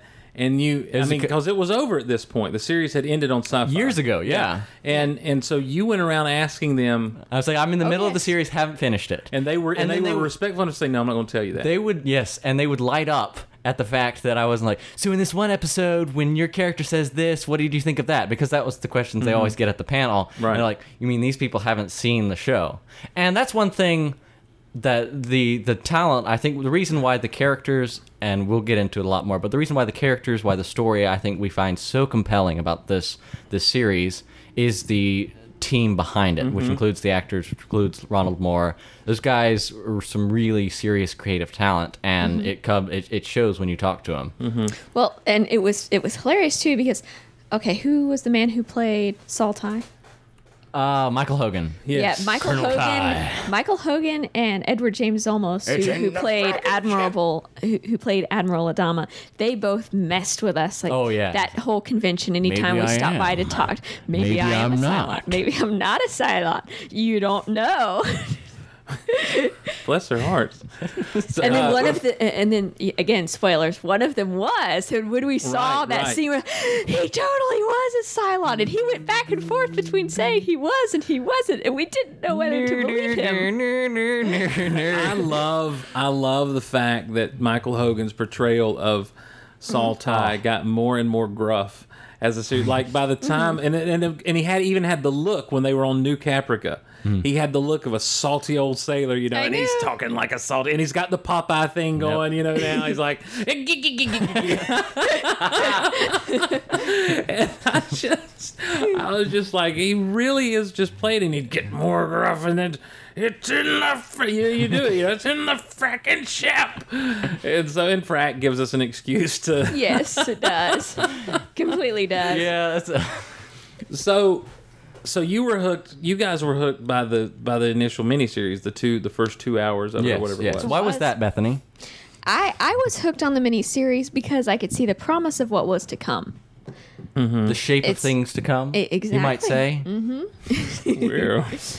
But uh, to it, come, you might it, it was very intense. Actually, that miniseries felt to me in some ways like Pacific Rim does. I mean, it's nonstop intensity 33, 33, 33. Well, and, that you was the first of the series, get- though. Um, the that that was the first episode Yeah. episode proper of the series, which is Oh, where they do lead yeah. into that. But I think what you're saying is definitely the case when it comes to the way they portrayed just the imminent threat on humanity, and I found I find that very compelling because I think that they did a very good job of showing the enormity of the crime.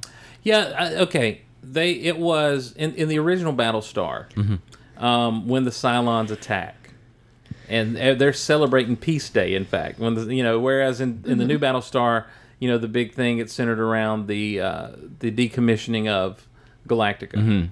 And in the original Battlestar, the whole of the colonies are se- separating peace or celebrating Peace Day, and you and I just the image that stands out most of mine is this reporter standing in front of a bed of flowers that spell out peace. Um, you know, and it was very low budget, very poorly done. And then the Cylons attack, and you know, there's ex- a few explosions here and there, but everything's done in the dark. Everything's done in a way. Yeah. Here, you know, you see they pan out to the, from the planet. You see the nuclear explosions all over the place. You see things happening. Yeah. Um, and there is that imminent threat there. But And actually, my thing is though, it never it moves so slowly. To me, The- Really? the- those first two episodes, they really did seem to move slowly, and and the actually, little bit. I just had a recall. And sorry to completely interrupt, No, but that's fine. we watched the first episode of the first season first. Okay, that's see, why. I, that that's makes why. sense, yes. That's why I was mixing did? it up. Yeah. I'm trying to And then- remember. because we didn't know that there was a mini series. Oh, I remember and then now. we found out that there was a mini series, and we yeah, were Mark like, oh, got man, onto. He's like, guys, you mm-hmm. got to watch the miniseries. You gotta watch the mini Yeah. series. Okay, see, All there you go. I can totally see why you got hooked in on So, that yeah. first episode. You're like, what happened? Right, but that mini series to me moved very slowly. Uh, you knew there was an imminent threat, but there was not much action. It was all the pomp and circumstance, and even the final battle was kind of anticlimactic, where they get away, and um, and I didn't like any of the characters. I'm just like, there's no redeeming character at all, except for maybe Admiral Adama himself, or at Yeah. that time Commander Adama, and everyone else just. It, it, there's one thing to have character flaws. It's another thing to be all flaws. Yeah, but know. it's and that's one thing I think the Gaius series. Baltar is. Uh, by, by by the close of the mini series, you are not a fan. By the close of the series, I wasn't a fan. I did not. I, will- say Gaius this: Baltar was just as as much as I got sucked he into, got under my skin Yeah. the entire series, Yep. and that's one reason he was played brilliantly. Yeah, as as much as I got into the series, there are a lot of issues I have throughout this. You know, it's one of those things where it's like but it's things I'm.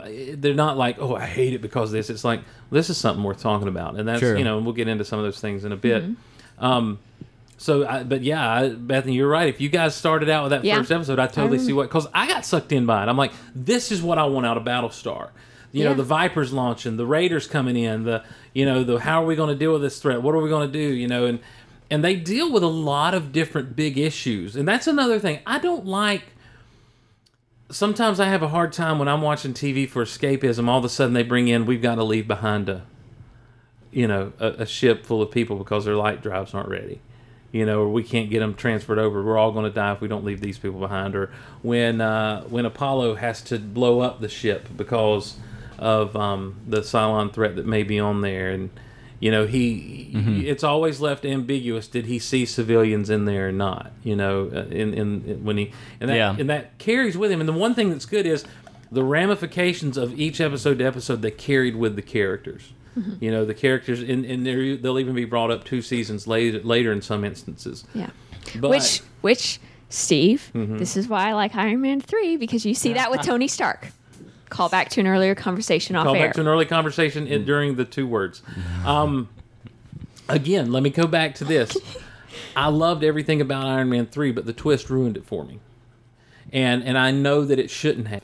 I, in my mind, as an intellectual individual, I know that I shouldn't have such an emotional, visceral response to this twist because everything is handled so well, and I love the characterization of Tony Stark in Iron Man 3 mm-hmm. But because of that twist, I just hate the movie. Period and that and I know it's it's illogical, it's irrational, and it's not smart. But I stand by my emotions. okay. You're, ki- you're, you're like Obi Wan in Episode Three. We're smarter than this. yeah, How- ray shields.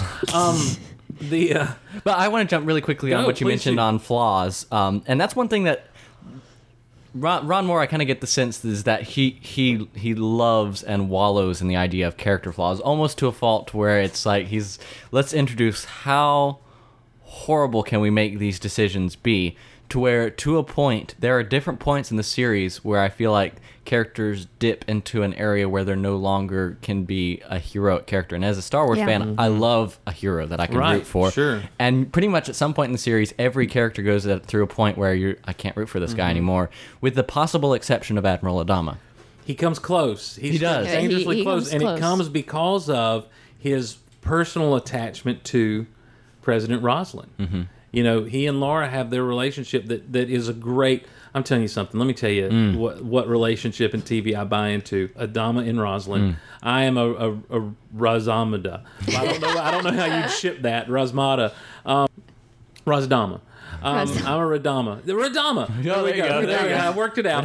Um, but but I. You're yeah, welcome, Internet. dude, because they start with the tension of she's just a school teacher yeah and it comes down to and it is that moment and it's in the miniseries. It's in when he says when he looks at the two people talking he's like they got to start making babies. And he decides rather than stand and fight they're going to run.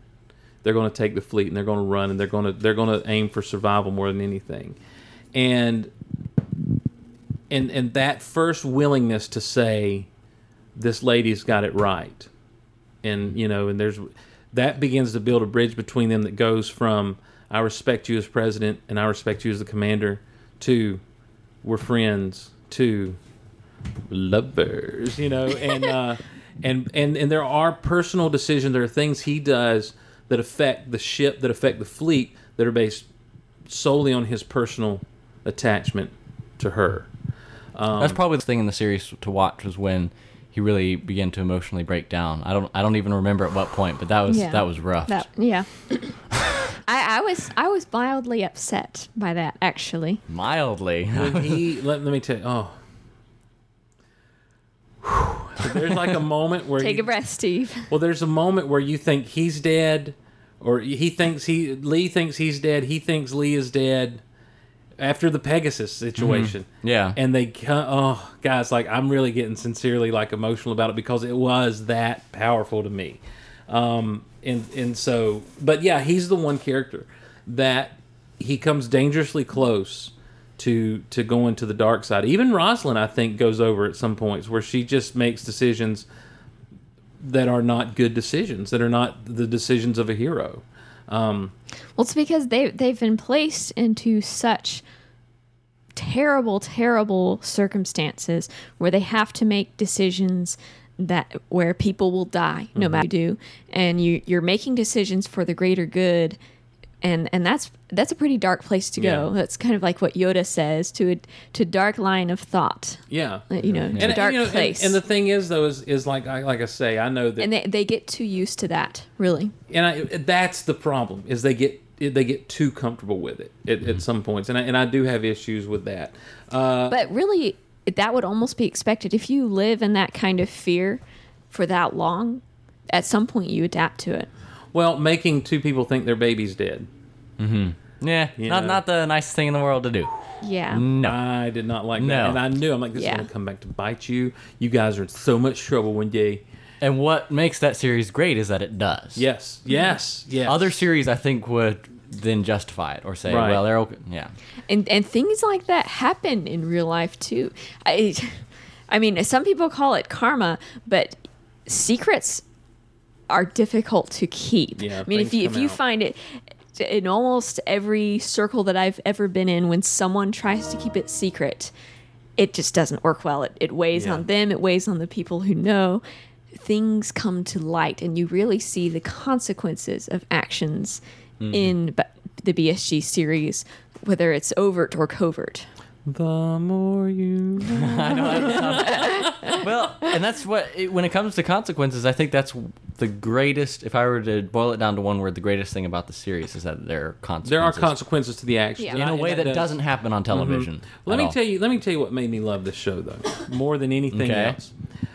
Cylon Raiders versus Vipers, uh, Battle Stars versus Battle Stars, or but Battle Stars versus the War. The what do capital they, ships. I What? don't- Yeah. What do they call the um Yeah, I can't remember. this- Yeah. Cylon capital base ship. ships? Base, Yeah. base stars, Battle Stars versus the base stars.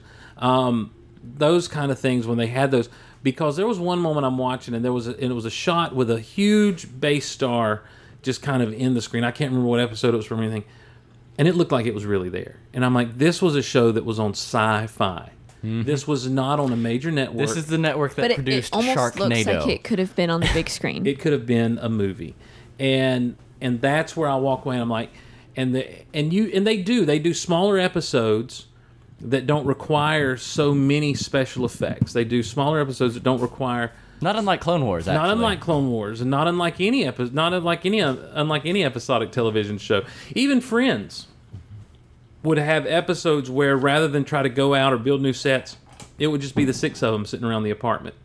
You know, and those are some of the best episodes that ever were aired because mm-hmm. you know they'd have some scenario that either they're trying to get to or they're just built around, and it's just the six of them in the apartment. You know, and they and they stay there the whole thirty minute show. On Battlestar, there are the there are the episodes that just take place strictly on the ship, but you know, a the story is going to be compelling. B they're they're saving up, you know, for the big for the big thing for the big moment. Yeah. and uh, for the big special effects, the real needs. You know, it was never special effects for special effects' sake. And the only time I ever saw any issues with effects is there were a few times when they do some Cylon shots where they'd be out in the um, open, you know, out in the like when they were in New Caprica or on Caprica, and you'd see Cylons walking. You could see a little bit of separation from the digital, you know, characters that were the Cylons and the rest of the world that didn't blend perfectly. But that's a minor quibble on a TV show Sure. made for the Sci-Fi Network. You know, it's like you expect to see that level of um, uh, of uh, of being off on the special effects. But when you get into space and when they're doing their battles, my Atlanta, It's, it's amazing. It's not. There, I, I can't think of a show that did special effects better. Have you seen The Plan by any chance, or the other made-for-TV movies? Okay, we um, our afternoon is Oh, the plan is. Uh, It was the lead up to. It was the film about the lead up to, and then uh, chronicles the Pegasus. Okay, yeah. see, in, in on Netflix, what they do is they actually include that in season three or season Okay. four, Oh, really? or whatever whatever season after the That's Pegasus cool. is coming. You know, that leader's risen and. And what was the other one? There's the plan and what? I don't remember the other one. Ah, I can't. Yeah, the name it's been escapes me. quite a while. I don't know either, Riley.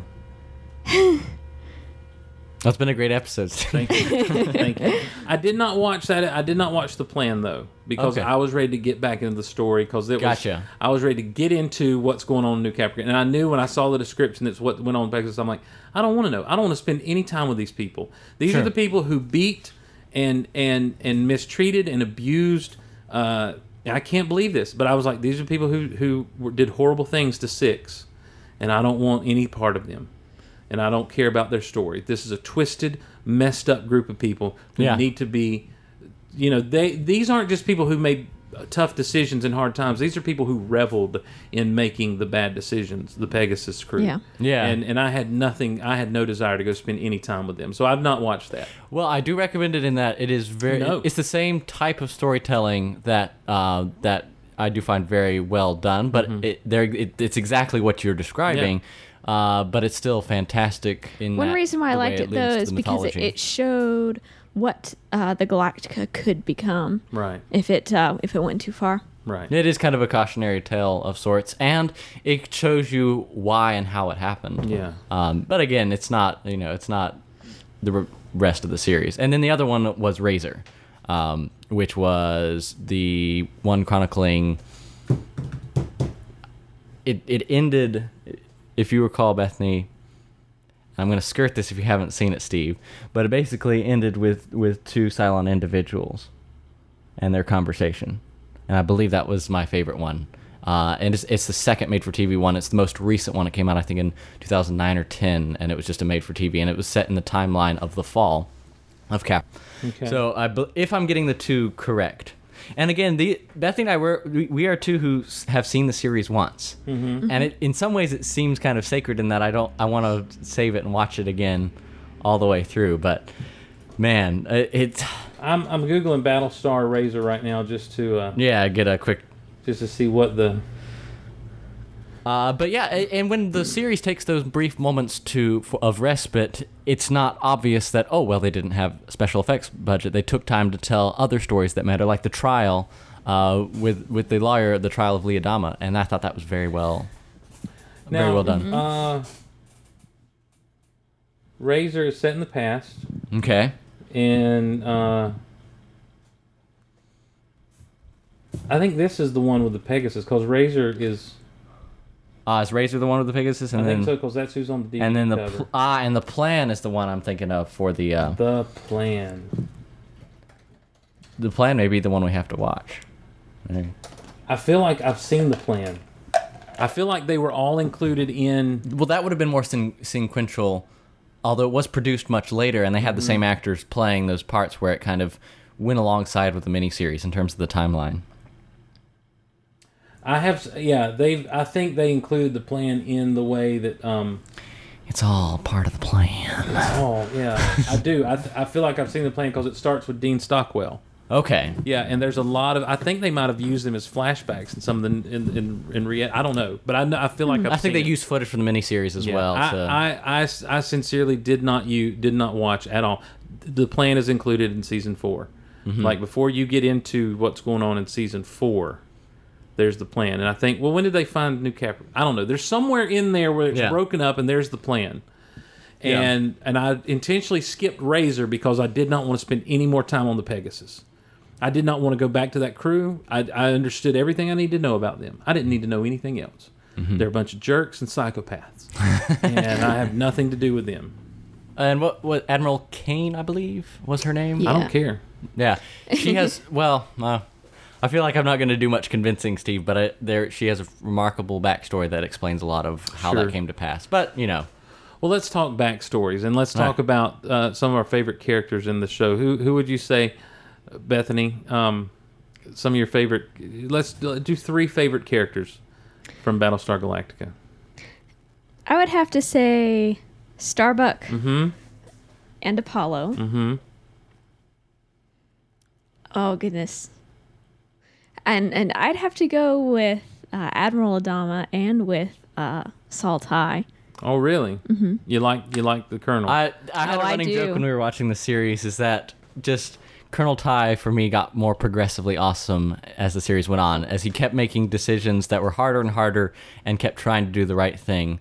Uh, especially during some of the flashback ep- episodes where they showed his recovery, and I just I would periodically in episodes just look over at Bethany and say, proving once again that Colonel Tigh is awesome, and then the next thing I'm proving once again. I Yeah. I appreciated Colonel Tigh's friendship with Adama, and I appreciated that Adama counted him as a friend, regardless. And and I knew what that meant. I that relationship, the two, the relationship those two shared, I completely understood and appreciated. I never cared for Colonel Tigh though. Mm-hmm. And um, and I just I always expected him to. Sure he wasn't his was wife? But, uh, I didn't like his Apollo- at all. Uh, agree with you on that Apollo. I, I actually I would have put as further back on the list. Oh, yeah? truthfully, yeah. But and, and I did like Roslin. I kept Um, waiting for the moment when Apollo would step up yeah, but it just never become- came. and it never came. It No. never happened. Um, Mm-hmm. I kept waiting for that moment when he would just step up and do the typical, you know, thing you expect out of a TV show where he's been he's been waiting. You know, it's just been holding in, holding in, holding. Boom! Here he Yeah. is. He's superhero man now. You know, and just doing his thing. He did but have it's it's as if he can never quite get over Yeah. the things Right. that have Well, happened. And he did have that moment at the end of season two or beginning of season three. I'm trying to remember when the it was after the Cylon op- occupation, and he takes he's in command of the Pegasus and saves the day. Mm-hmm. It did- but that it kind of I think the writers reverted back to the old uh, Apollo after that. well, because then he was. It, it was. Oh my gosh. Okay. was that ah, that wasn't that good? I mean, yes, Like, it was. I that's one of the rare moments watching television. Bethany can attest to this. That was one of the rare moments in television where I stood up and cheered. I Dude. I do that in theaters, rarely watching my TV while I stand up and cheer. Mm, I look. Oh, gee whiz. That's the moment I'm talking about, though. When when it, when he lands on Galactica and Adama comes up to him and hugs him, and I mean, it's just like, oh. But but but, but everything that leads up to that is so awesome. And that and you're right, but I also think that it speaks of the character of Lee Adama that when he's back on the Battlestar Galactica underneath Bill Adama, that there's still some things that you know, are there. I always waited for them to have a real true moment of, and they did have a few, but I always wanted there to be, all right, let's just sit down and talk it out, guys. You know, come on. Come on, guys. Let's talk it out. Let's work our differences out, and you go be as super as I know you can be, Lee. And and that never quite happened, but that did Yeah. not cause me to not like the character. Starbuck, I knew you'd love Bethany. Oh yeah.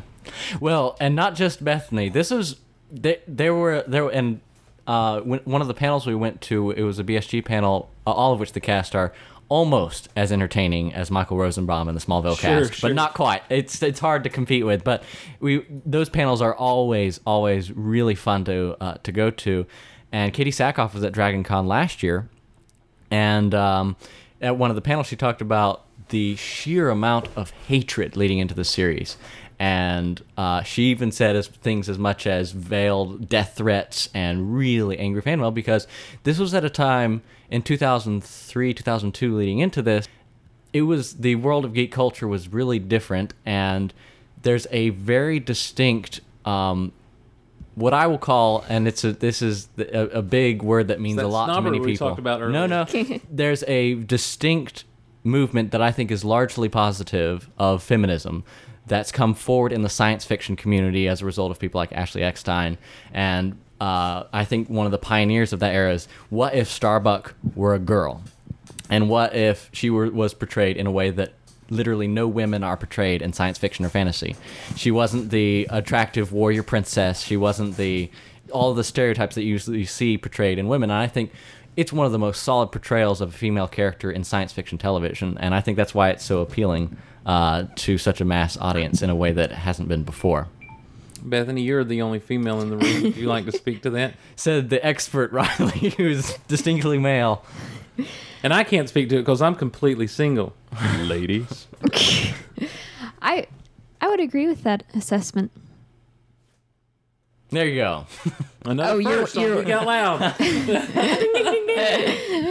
But I- see, Starbuck is a complex character, and she does have her flaws. And in a way, I think they, they take that a little too far. Was It's- it season three, into season three, beginning of season four? Yeah, it's, it's Starbuck really kind of falls down into the. As the- she lost, in the same way that Adama briefly did, Yeah. she lost her sanity and strength of character to a level that I think damaged the character later in the series.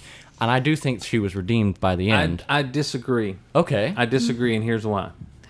Because you you have it from the get go, the character that is Starbuck, who is in who's in the brig for uh, striking a superior a hole. Um, you know, uh, you you know you know just from that scene where she's sitting across from Tigh, mouthing off, and he says something, and she hits him you know that this is someone who's not going to wear feelings on her sleeve necessarily unless they are feelings of anger. And you know and she's going to do everything she can to push the world out. And if people get too close she's going to uh, run.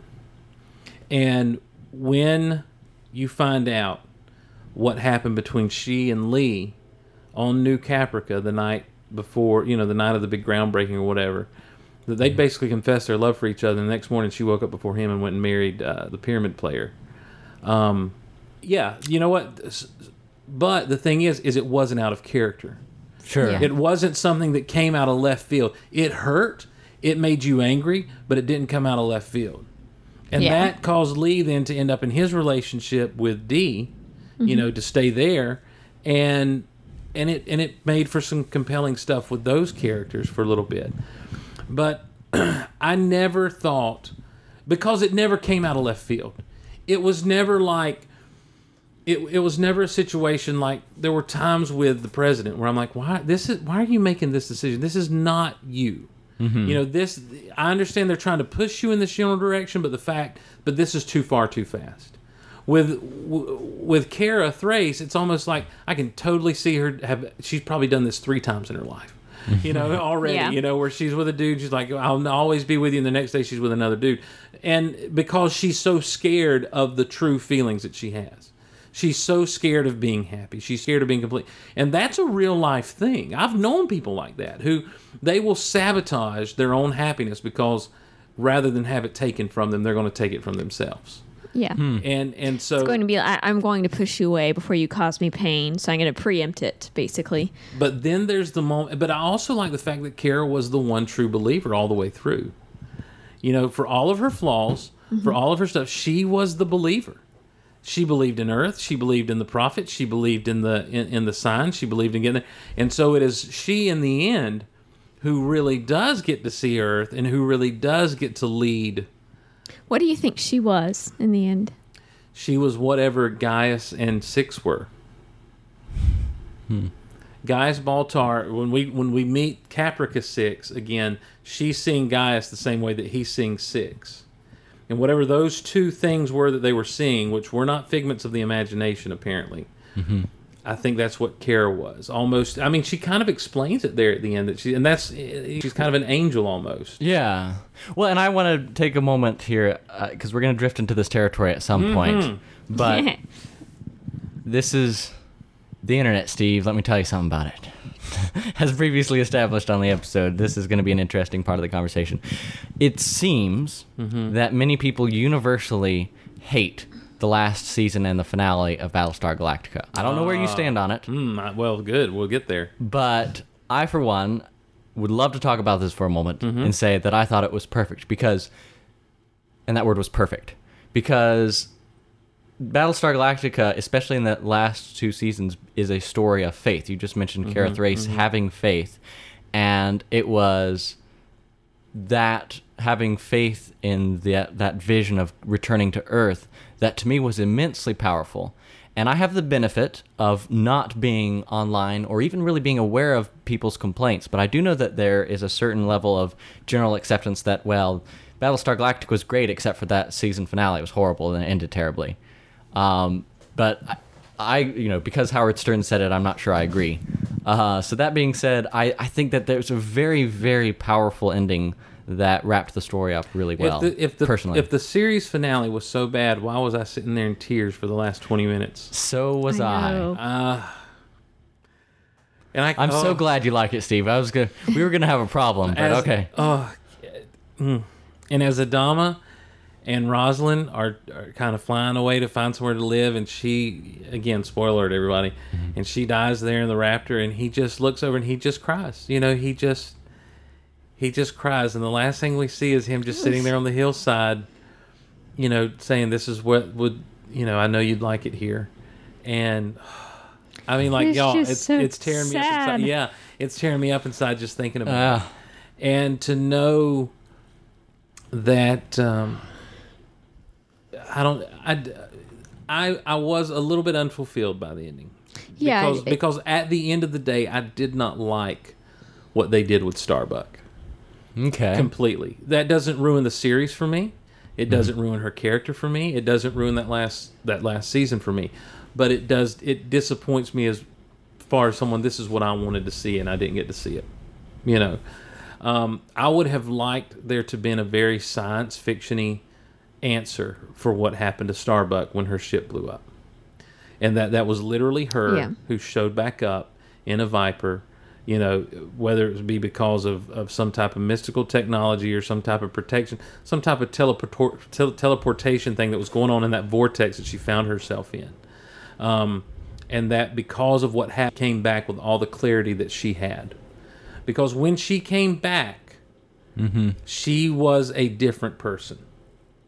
She had all the certainty that she had had before when she was going on the mission for the president to get the arrow, when she was doing all the stuff, you know, she her faith was back intact, and it was though her faith had it to use a term had become sight, mm-hmm. and and that she was ready to lead, and and anything crazy that she did was because she knew she was right and everyone else was going the wrong way.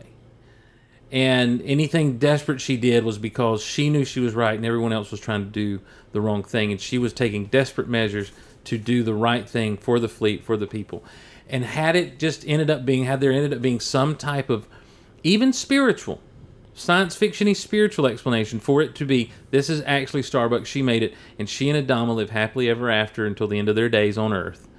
That's what I wanted to see. Didn't get to see that. Broke my heart when he turns around and she's not there absolutely yeah. destroyed me when he turned around and she's not there. And um but the fact that he was okay with it made me a little okay with it. You know, I mean like you could see it was like par for the course. Typical Starbucks. You know, let's roll on. And and so so I think it was kind of an angel type thing. I really do. I think that we're meant to believe that she was sent from the beyond to preserve humanity you know, or that that sector of humanity. Because Yeah. as to Earth, they find out well there are humans here. You know, the real Earth. Um, Yep. Oh my land, the bait and switch of Earth that had been. Oh, that was so hard. did that just cause the pit of your stomach just to fall out when the first time they find Earth, and I guess what what the Lords of Kobol would have thought was Earth or would have called Earth. Um, Oh, and they get there and it's a nuclear wasteland. Like it's just, Wow. But Star Starbuck is an amazing portrayal of a character. She's an amazing character. And it's it's rare that you see a character as flawed as she is that is still as likable as she Yes. is. Well, and I think that's the thing. I, you know, on, on one hand, I looked at, at Starbuck when I when you first said, I'm like, okay, this is going to be the typical tough, you know, no nothing gets under my skin kind of person. But we learned, to, you know, has a heart of gold. But at the same, She's more of a Han Solo in ways. she is. She's very much a Han Solo type character. Um, but I'm telling you something. When she did let her emotions out, the time she did, like you were on her side. You know, you were rooting for her, and you're like, just listen to Starbuck. You know, and and even in, in in times when you could tell she was hurt, she never wanted to let the old man down. She never Yeah. wanted to betray. You know, she she was as fierce a friend as she was a fighter, and and she was, oh, you just wanted her on your side at all times. And and so yeah, I'm, I agree with you. But I think that she was a fantastic, fantastic character. One of my faves in the show, of course. I've already said I've already gushed over the Adama Roslin relationship. Um, I'm, I wasn't a, I, I think had they gone the route and let Lee kind of become the superheroic, you know, Ultraman, uh, I think I would have liked him a lot better. Yeah. Um, because that would have given me more the more black white character kind of thing. You find yourself during the series, especially towards the end, just really craving in a way that you don't in any other kind of series. You just want a character to root for. Well, it's what And- makes those moments like the rescue from Yes. New Caprica so awesome. Because you do crave those things, and then when they happen, then- well, let's jump back. I mean, to use the New Hope as an example, Obi Wan dies. They barely escape the Death Star with their lives, and the Death Star blows up. There's great tragedy. A lot of people Mm-hmm. don't think about this. There's great tragedy leading up to, but all of that culminating in the Death Star explosion really gives you that true satisfaction that you wouldn't have if it was like, oh well, they're bad guys and we got them. Right, right. And and so so you think of some of the best moments in the series are when they get a victory. When they get a victory over the Cylons, when they get away, when um oh my. One of the most disappointing things is Gaeta. Hmm. Y'all, I believed in that guy from the get go, and when he sprung the mutiny with Richard Hatch's Yeah. terrorist character, I was just like, What are you doing, man? and his song, hmm. Gaeta's song. Yes. And after all that he did on New Caprica, I'm like, guys, give him, cut him some slack. Let people. There's, there's nothing holding you back now. That's the one thing I didn't understand. It's like, broadcast that this man is a hero. He fed the resistance every bit of information they needed. He saved lives. He helped the plan take place. Let everyone know that it's because of this guy that we're here, that we're safe, that we're on the move again. And they never did. They acted like they had to keep it some kind of secret. That's true. I, I, I could. I guess I could see that. you know, where they would and be. and I don't think had that been the case, had he gotten the recognition I think he deserved, I don't think you would have seen a Gaeta go mutinous. And it broke my heart. It Mm. broke my heart when he did. Not more than more. I was mad at Richard Hatch's character. I can't remember his name, Tom Bombadil or whatever it was. but um, what was his name? Tom. Tom Bombadil. We're just going with Tom Bombadil. Okay, well, it was Tom something. Um, anyhow, with Apollo Prime, um, I when they do the mutiny, the the few episodes where they where they take over, and they put him up against the bulkhead. You know, once everything's resolved, and they in front of a firing squad, and the last thing he says is, "It stopped," because he was having the phantom pains and the phantom itches in his leg that he'd lost. Mm-hmm. And he's like, "It stopped," and then boom, he's it's like ah, you know, it's So sad it broke again. my heart because like he's he was the guy he was the he was Yeah. the one and and then he and then he just he went nuts you know and and it's and it's a picture of that show same thing with uh the death of cassie um Yeah. I forgot about that. you know I'm depressed now. just just a lot of there were in that Or the death of Kat. who was Kat Who was? Uh, the, the pilot. That was her oh call yeah sign. yeah remember? yeah that she stuck around the radiation too Yeah. long Mhm. Oh yeah. Oh, to save her. Pe- oh, to save her. Sh- oh man, yeah. Whew. Whew. Yeah. All right, I'm right. okay. so Dualla, I think I that think- that was a storyline, Dualla's story Mm-hmm. that r- definitely yeah, was very tragic. I think I think if nothing else is a takeaway from this episode of Geek Out Loud, one is Ron Moore needs to start working with Marvel. Wouldn't that not be no, amazing? No, no, no, no. He'll kill people. no, what you need Hey, is if Joss Whedon Ron can show Moore some and restraint. Joss Whedon working with each other.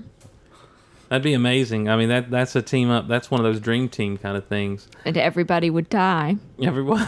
Bethany just got this sad, far away looking at her. I was like, she realized what she said.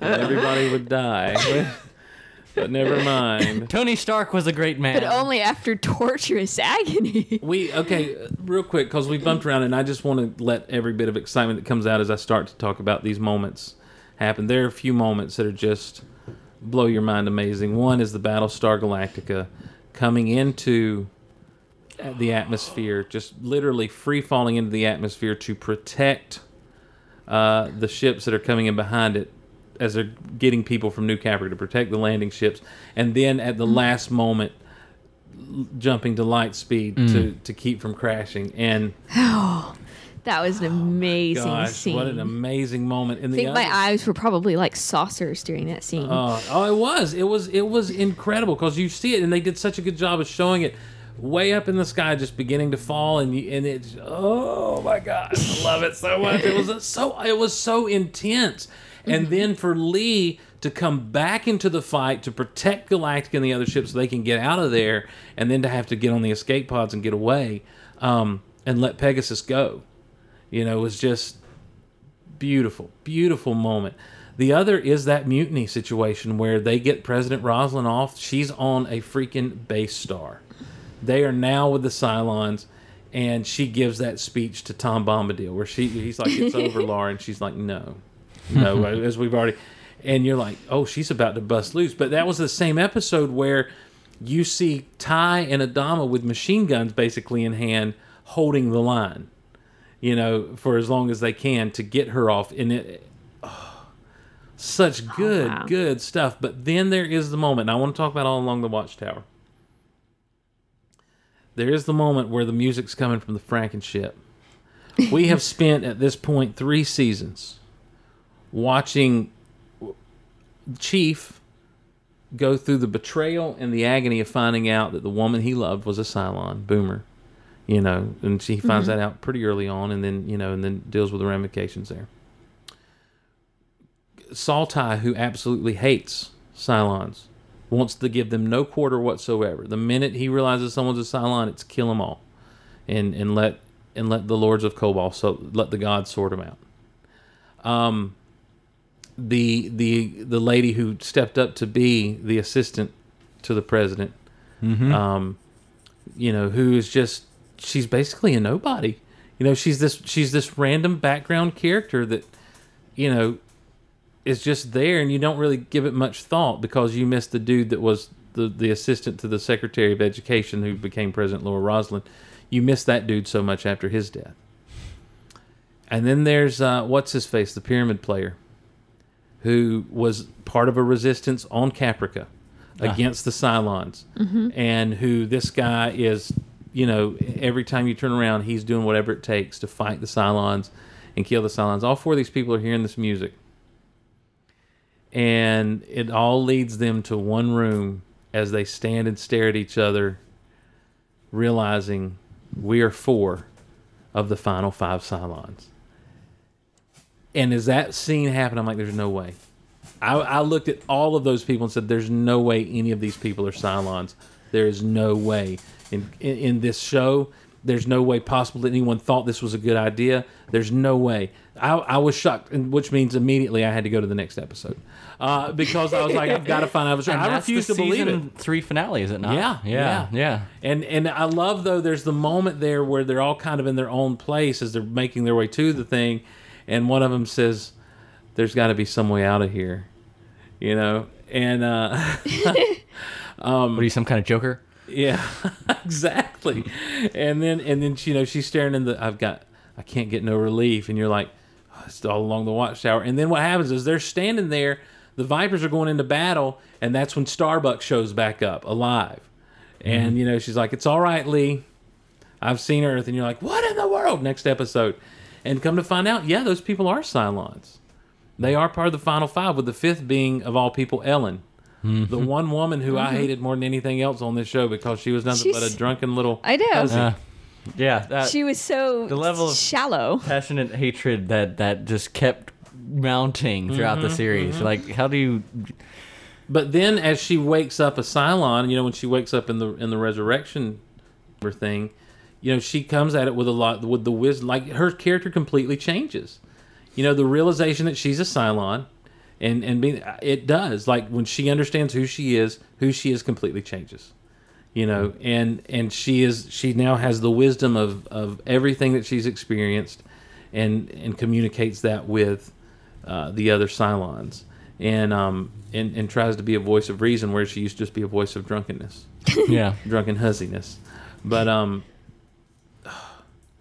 D- I tell you what, one amazing character throughout the series, and major props to Tricia Helfer for playing this character, is number six.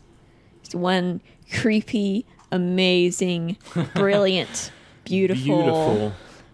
Just I'm sorry, Trish wow. Helfer look, I mean, I don't mean to go all guy on you, Bethany, but No. Trish Helfer looks amazing. No, I, I will, I will, I will second that and say just an absolutely gorgeous actress and portrayal of Mm-hmm. of a terrifying character. well, you know when she Of looked whom- the best to me is when she's in prison in her little sweatsuits and stuff. I'm like, she's so cute. Look at her.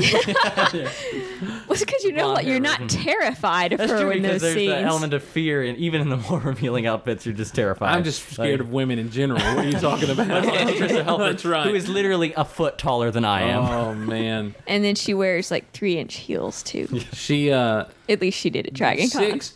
What was amazing about her performance is the the confidence that she Oh, exudes for yes. so long, and then when you meet the reborn Caprica 6 Mm-hmm. that was the confident, you know, coercing uh, Gaius Baltar into what what happened.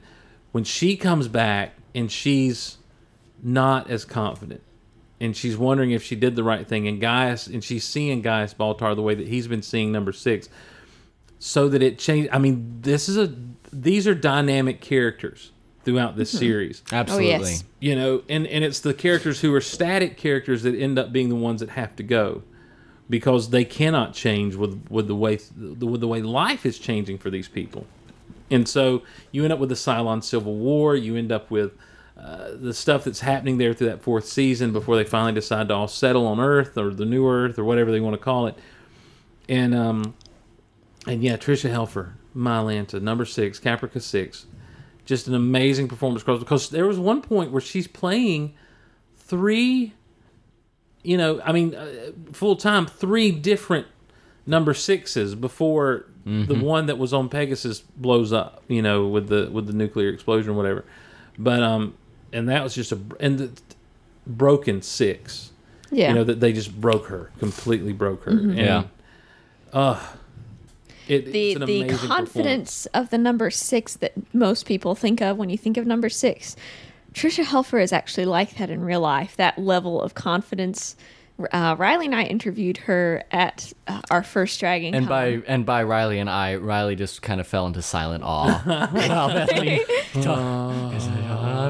that that that has got to be one of the most intimidating, frightening interviews we have done, and we have interviewed such people as So- Anthony Daniels. So what was it like playing uh, number six? You know, the go-to horrible question that interviews are. Well, this has happened before. And oh no, she didn't do that. I I think Man, we, um, we would have run screaming. Well, and that what's happened? And this cast, you get this cast reminds me of the Lord of the Rings cast or the original trilogy cast. When you see them together, they know each other well. They hang out at conventions. Yeah. They share rooms at conventions. You heard that here first. I'm not sure how public knowledge it is, but it is now. But like they know each other really well and and interact really well, and it's just really fun to see, especially on on stage where Aaron Douglas, who played uh, Chief Tyrol, um, was up on stage and he was totally ratting out uh, poor Michael Hogan, aka Colonel Tigh, saying, "And this guy's terrible. Like he would try to get ahead. All the actors were in as much suspense as you guys were watching the show as to what was going to happen to us next." And this this guy over here, pointing over at Michael Hogan, would do anything.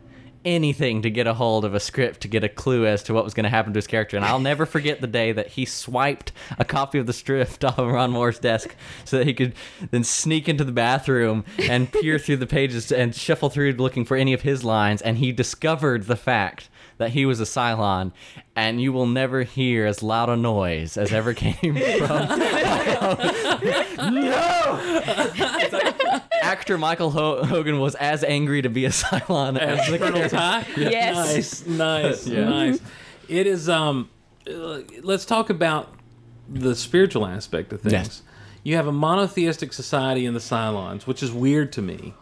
Um, and then you have your uh, your polytheism and you know the the holding on to things of of the humans, and then you have Gaius coming in and starting his little harem and and religion. a good description. Yeah. And uh, it's it's cult, and it's a, it's a weird focus. And those last two seasons, especially, that Yeah, it the- really becomes a focus of Yeah. uh, of some and, and some people didn't like that. But I, I think to start that discussion, uh, we have to rewind, especially back to Battlestar 1980. One thing I remember about it is that they were overtly allegorical to biblical Christian views, Mm-hmm. and that was acceptable, evidently, in the 80s, or considered normal. Like Mm-hmm. this is this is something that we can portray culturally now. That's not something that would go over as well on television Right. as far as storytelling goes, kind of regardless of your point of view on the matter. But they weren't afraid to go in a very, very religious uh, direction. But they weren't uh, they weren't overtly allegorical at all. right. Um, but like you get you go to the point of where even like the god of uh, of the that would be familiar with the Galactica crew would be like, well, he sounds like your god, and then they, and they're specifically talking about a biblical Christian point of view, and that that worldview, a biblical worldview. Emphatically, to me, does not come through with any of the religion that's portrayed. But it's interesting to see as religious an aspect as the show took, regardless of how accurate it was, because it was like they weren't they weren't trying to be allegorical. Yeah, they weren't trying to be. They weren't trying to say, "Here's truth. Yeah. Here's religious truth." They were saying, "Here's religious truth for these people in this show, for these characters," and it made for an interesting backdrop, and it made for. Uh, it was one of those things where you come away thinking, "Well, in this universe, maybe this is the way it is. You know, because you they do end up. This has all happened before. It all happened again. I mean, they get to Earth, and someone writes, you know, our Earth hundreds of thousands of years before we're around and then it flashes forward and there's someone listening to all along the watchtower on the radio you know and it's the jimi hendrix version and Yeah. and uh, and you realize and that's the thing that really shocked me because the battlestar i knew these people just happen to be far advanced from us they were around the same time as we are these guys were doing this out in space years before human civilization So it really was a long time time ago. ago. in a galaxy far far away yeah it really but that's the thing it really was Yeah. and and I thought it was very interesting they took that route. You know that they and I wondered when and that's the thing I want to know when I'm watching. I'm like, did they know that we're going to do this? We're going to get to Earth, but it's not going to be like Battlestar 1980 where they show up on a modern day Earth. Yeah. they're going to show up on Earth before civilization. Before Well, the hey, rise let of me any let me call Ron Moore real quick. We'll do that. I, I wish. Do that, and I mean those are the kind of things I'd like. No, not not to divulge secrets or or but just to say in the writing process, is this something you were ready? You know that you. Well, I mean, as we know, when you're trying to ask those kind of those plot questions about a television series, we would probably the phone would ring, ring, ring, and it would not be Ron Moore. It would be Dave Filoni saying, "Yeah, guys, probably can't answer that." Yeah, Well, you know, as when you start out to write something, you never really know where it's. I mean, we had a general idea, guys, where we're gonna go, and and yeah, I can't do a, a Dave Filoni like Jason Swank can. Jason Well- Swank can rock a Dave Filoni, but let's be honest. Wow. While he can do that while saving a baby and podcasting, so uh, saving a baby from drowning, I should Yes. say. Oh, He's an exactly. adventurous angel, guys. yes, adventurous angel, Jason Swank, Um, everybody. But the, the religious aspects of it were confusing to me, though. I really kind of got confused. And then when you watch Caprica, even more so. Oh, like you, You know- thought it was confusing. Well, because like here's the thing, from a Cylon perspective, I thought, okay, their god is whoever created the Cylons, and for whatever reason, that's a flaw in their programming that to this day, you know, it's they're a monotheistic society because of this. In this universe, there are many gods who, you know, uh, Athena, Apollo, all these people, and uh, but for them, their god is whoever created them. We'll come to find out, uh, uh they're monotheistic because this little girl who was a monotheist who ended up this program that was the artificial intelligence that started the whole Cylon thing. You know what I'm saying? Like, and I'll be honest, at, at some point in the series, I kind of that just dropped from relevance to where Mm-hmm. that was a part that I didn't that didn't capture my imagination as much at some point. once once they got off of Kobol and once they found the Earth that had been, you know, destroyed, all the religious stuff kind of took a back seat to me, and it became and it became more about all right survival. Yeah. the Civil War. What does all this mean? And they could have dropped a lot of the religious aspects completely. But I do like the fact that they held true to the prophecies. The leader who led them there died, you know, in the leading of the people. You know, Roslin did end up dying in the leading of the people to Earth and getting them settled there. Um, all the things that, that were supposed to happen happened and I thought it was, and that's why I had no problem with it. You know, had had Roslin and Adama lived happily ever after till the end of their days, and I guess in a way they did, but you know, had had you left them on the hillside building a little cabin, I would have been a little bit. I'm like, mm mm. You Yeah, know, you yeah. kind of undercut everything because they went so far to show how true the prophecies of the ancient scriptures that they had were Yeah. you know, and, and all these different planets on Kobol, on at the tomb of Athena, all these things. And so, why not now continue that idea and that theme, and I thought I thought they did, but I never felt like they were trying to push a religious agenda on anybody. Yeah, and I You think that was a good thing. I feel like it was just something to service the story, which I think is always good. You know, Well, and I like the the element that appeals uh, to me, since it wasn't a specifically Christian allegory, but what's part of it that appeals to me as as a religious person is that element of prophecy, where refreshingly religion wasn't a and here's the crazy people. Right. And that one thing that I did really like about the series was they took those prophecies seriously, and that became part of the story in a very in a great way. I thought. Mm-hmm. yeah, yeah. Well, and it's also it's a Hebrew idea too. That all this has happened before and it will all happen again. Surprisingly enough, that's a very Hebrew idea because That's, I never thought about it. because yeah. in the Hebrew in the Hebrew culture, prophecy is not uh, you're going to fall down today, and then it happens. Prophecy is pattern. Prophecy is I'm going to tell you something, and it may be fulfilled in different ways until it's ultimately fulfilled. But you may see shadows of the fulfilling as it goes along, and that's what we see through Battlestar. Um, I love the fact that Adama was not a believer, but he used Earth anyway to, uh, to Yeah, to, yeah. to give to give everyone hope, even though it was false hope, and he knew it was, but he was going to figure something out in the meantime. Um, One, one thing that religion added to this show, though, was a heavy element of realism. Not because you you believe in any of the religion in any sense, but because it really added a complexity and a richness to the universe that Battlestar Galactica is. Um, people in desperate uh, times and situations tend to turn towards a higher cause or a greater belief, um, and they they they want something to turn to. I mean, it's it's it's proven time and again that even uh, people who have no religious beliefs will often cry out to you know God help me kind of a cry uh, when in desperate situations, and that's really that that is a part of what you see, uh, and that's part of what Gaius Baltar takes advantage of, um, is these desperate people. let's let's talk about him for a minute because he's an interesting character. I'm like you, Bethany. I never liked him. He was always under my skin. yeah. Did he turn around? I mean, did he? I think my perspective on it kind of informs from actually talking to the actor. Um, Well, I'd like to whose hear whose whose name is suddenly escaping me, which is driving me nuts because I've been trying to think of it for a few minutes, and if only I had like a- James, uh, James Callis. Thank yes. you, James Callis. Um, we're interviewing him. The interview kind of started off in a pretty normal way. It was only going to be a few minutes. He, he was very tired last day of Dragon Con, uh, I believe it was last year or the year before. And he uh, said at one point, so I said, Well, uh, your your character, like, I had, Steve, I was ready. I had like this really Right, involved right. question. Like, this was the question that he could really take his time and get into the character. And I was like, You had a very.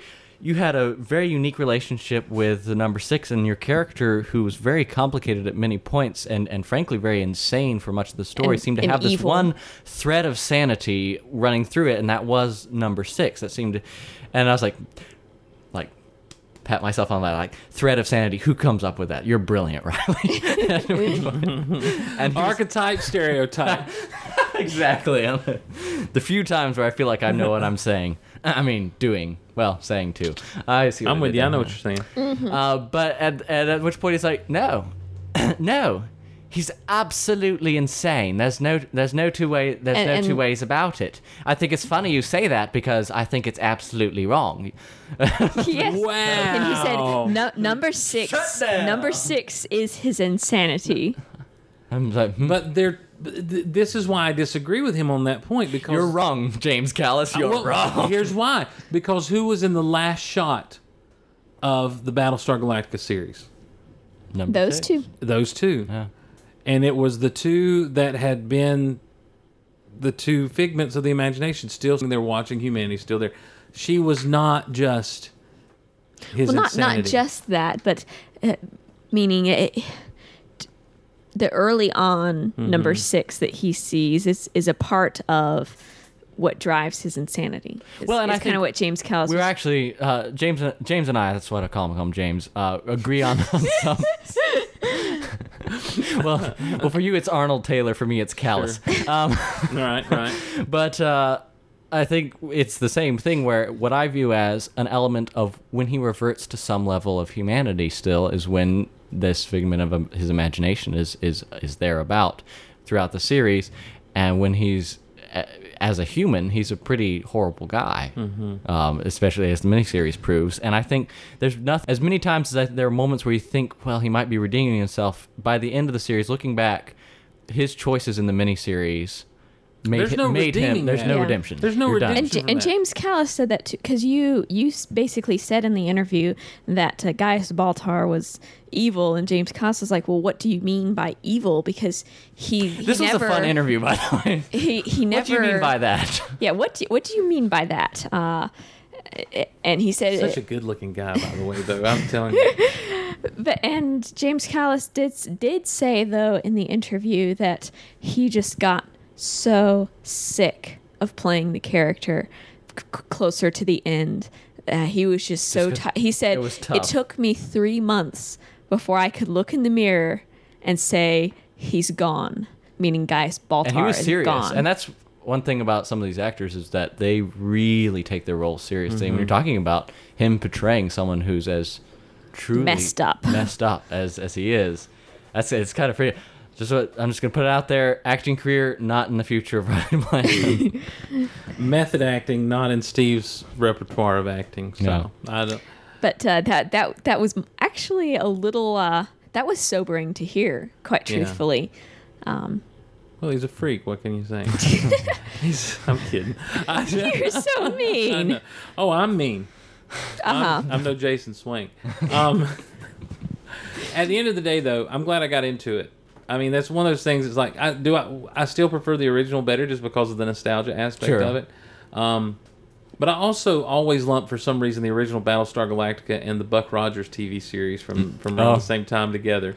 Um, have you guys ever watched that? Have not ever- the Buck Rogers, just the. if you ever want just a fun little romp and just fun 80s 70s 80s tv sci-fi buck rogers in the 25th century um, you, you're not going to like it necessarily but just watch it beat it beat it beat it and you'll understand that um, so you guys have over at starwarsreport.com in your archives you have some interviews with some of the cast of Yes. battlestar from from years gone by uh, starwarsreport.com Yep, yep. and uh, people just go to the older. Yeah, it might there's- be easier and easier to go to iTunes. Yeah, and look at all iTunes is your shit. is your ideal place, or BeyondPod if you're using an Android or something. But yeah, we we have like a 50 episode archive, and it's down in the 40s right now. Um, and that's where you can find. Okay. th- so they're still in the main feed there, and in some of the older stuff from 2011, where we did some interviews, will be on StarWarsReport.com. okay.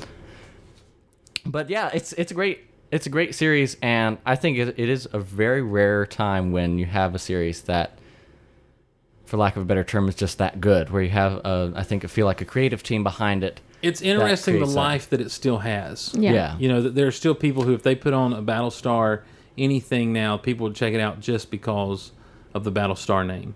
Um, and and the fact that this cast is still having you know Mm-hmm. uh, room packing panels at Dragon Con in different every places. year, and, know. and reliably, the Dragon Con will reliably get a, a staple of the stars from the show, Mm-hmm. and they will put them in the Marriott or Hilton grand uh, grand halls, which are the largest seating ones, Mm-hmm. about the size of Celebration uh, Five's auditorium. You'll get two, three thousand, and they'll pack them every time Yeah, Saturday yeah. afternoons, and it's just astounding the level of uh, fan base that I would compare in many ways to Easy, Star Wars. Easy, No, I, I think, easy. I do think that You don't see any Celebration Galacticas out No, there. you do not. No, you do not. Although it could be argued that Or Galactica celebrations, I should say. There's a pretty big Galactica presence The- at Dragon Con, though. Yeah, there is. Uh, right, there is. That's one of the things that I know when I was there. I was very felt very un- inundated by was was the Battlestar Galactica presence. And anytime you're online, I mean, it's it's a general rule of thumb that people really enjoyed the show, which I always had a hard time understanding why until I got past that miniseries. And once I got there, I'm like, okay, I see, I see what it was, and And now looking at it, the miniseries I, I think held more meaning to both me and Riley because we had seen that first episode Yeah, sure. first, and we're like, how did this come to be? Sure. Well, the um the, the, the Bear McCreary doing the music, I was Oh, that familiar was with him amazing. from Terminator: The Sarah Connor Chronicles. Uh, he Slow clap. slow clap for Bear McCreary. uh, the incorporation of all along the Watchtower there, I'm telling you, it was everything that Fatboy Roberts said it was. It was perfect. Oh, Um, absolutely. And right all- down from the piano playing. Which now let's talk about Starbucks. I, we don't have time. But Starbuck playing the piano, that was her dad, right? That was the ghost of her dad that she was, or like just a, a figment of her imagination. She was imagining herself talking to her piano playing dad, right? I, re- I she had his music Mm-hmm. recorded when she went back, uh, and she actually remember she picked up his music. Mm-hmm. Um, but I I don't recall her ever really s- speaking with the ghost for dad. She had memories, particularly She's talking with to that her piano mom. player. Uh, when She's sitting there drinking and she's talking to him. She's like, "Can't you play a different tune? Don't you know anything else?" Mm-hmm. And then yeah. she sits down with him and they play together. I mean, she's Yeah. communicating with this whatever it is, whether it's in her imagination. I or al- drunken I always stupor. saw that as that whatever spirit of But this is- premonition that her dad had in teaching her that song. Uh, that that spirit of premonition came in the person that she imagined playing the piano there, and I'm not also- sure that that was It's also post resurrection Starbucks, so you're dealing with something pretty. Yeah. Right. That's So pretty wild. I, I mean, I didn't think- I didn't necessarily see that as her dad as as more of an element of something, and her dad had that element too. I have no idea. that would be my response. My either. I intelligence. didn't. Yeah. I didn't see it as her dad until he disappeared. I'm like, oh my gosh, she was imagining her dad the whole time, just saying what she always wanted to say. Hmm. Just finally getting it off her chest, getting it off her old chest. So, well, guys, I just want to say it's been a pleasure having you here uh, at my home this week and in the Star Wars room recording Geek Out Loud. Um, It has been so much fun being here. Thank you for having It's us. It's always fun having you guys. And I tell you this, the one there's only one person I can think of I'd rather have here right now. And that's Jason Swain. and I think you can both agree that Yeah. Well- you understand why. I mean, it, it So say be- we all. Yeah, so say we I all. mean, yes. I mean, come on. So- And by the way, this episode was just going to be titled "So Say We All," but no longer. Nope. It's Jason Swank, Adventurous Angel. Um, hey guys, the email uh, for our show is geekoutonline at gmail.com. Geekoutonline at gmail.com. Like us over on Facebook, facebook.com slash geekoutloud. I'm excited about several things. One, there's going to be separate feeds. There's already a separate feed for Know What I'm Saying, the podcast with yours truly and Carl Leclerc of the Wampus Lair podcast, which is a subsidiary podcast of the Star Wars Report at starwarsreport.com. And uh, we have a blast talking all kinds of different things. It's a Seinfeldian show, a show about nothing uh, for Carl and I. And uh, but you can check that out on its own individual feed, or just continue to stay right here on the Geek Out Loud catch-all feed, as well as feeds for Mark Out Loud and Steve Star Wars Corner coming soon to a galaxy near you. There is a Mark Hamill like announcement I've made on a prior show that I don't feel like I can make again until everything is official uh, with the other guys. Jason, I'm so sorry. I hope I haven't let you down. Jimmy Mack, you know that we're better friends than me and Jason. Anyhow, um, would love to hear from you guys. Twitter.com slash geek out loud. Anyway, we'd love to hear from you. Uh, Riley and Bethany, StarWarsReport.com. Yeah, yeah, and and thank you so much for having us on, Steve. As always, had a blast. And if people are like, "Who are these people?" They're pulling a Jerry Seinfeld. Just go to StarWarsReport.com/slash about dash us, and that's where you'll find basically any links or anything, rather than taking ten minutes to um, clutter up your show. So that's the place to go. I hear you. Bethany? Same. Thanks for being here. Riley, thanks for being here. And to everyone else, thank you for joining us on this episode, the 75th anniversary episode, which Woot I woot. think was great, guys. I think it went super well, and I'm looking forward to Yeah. more in the future. But you do know the only reason why this episode went well.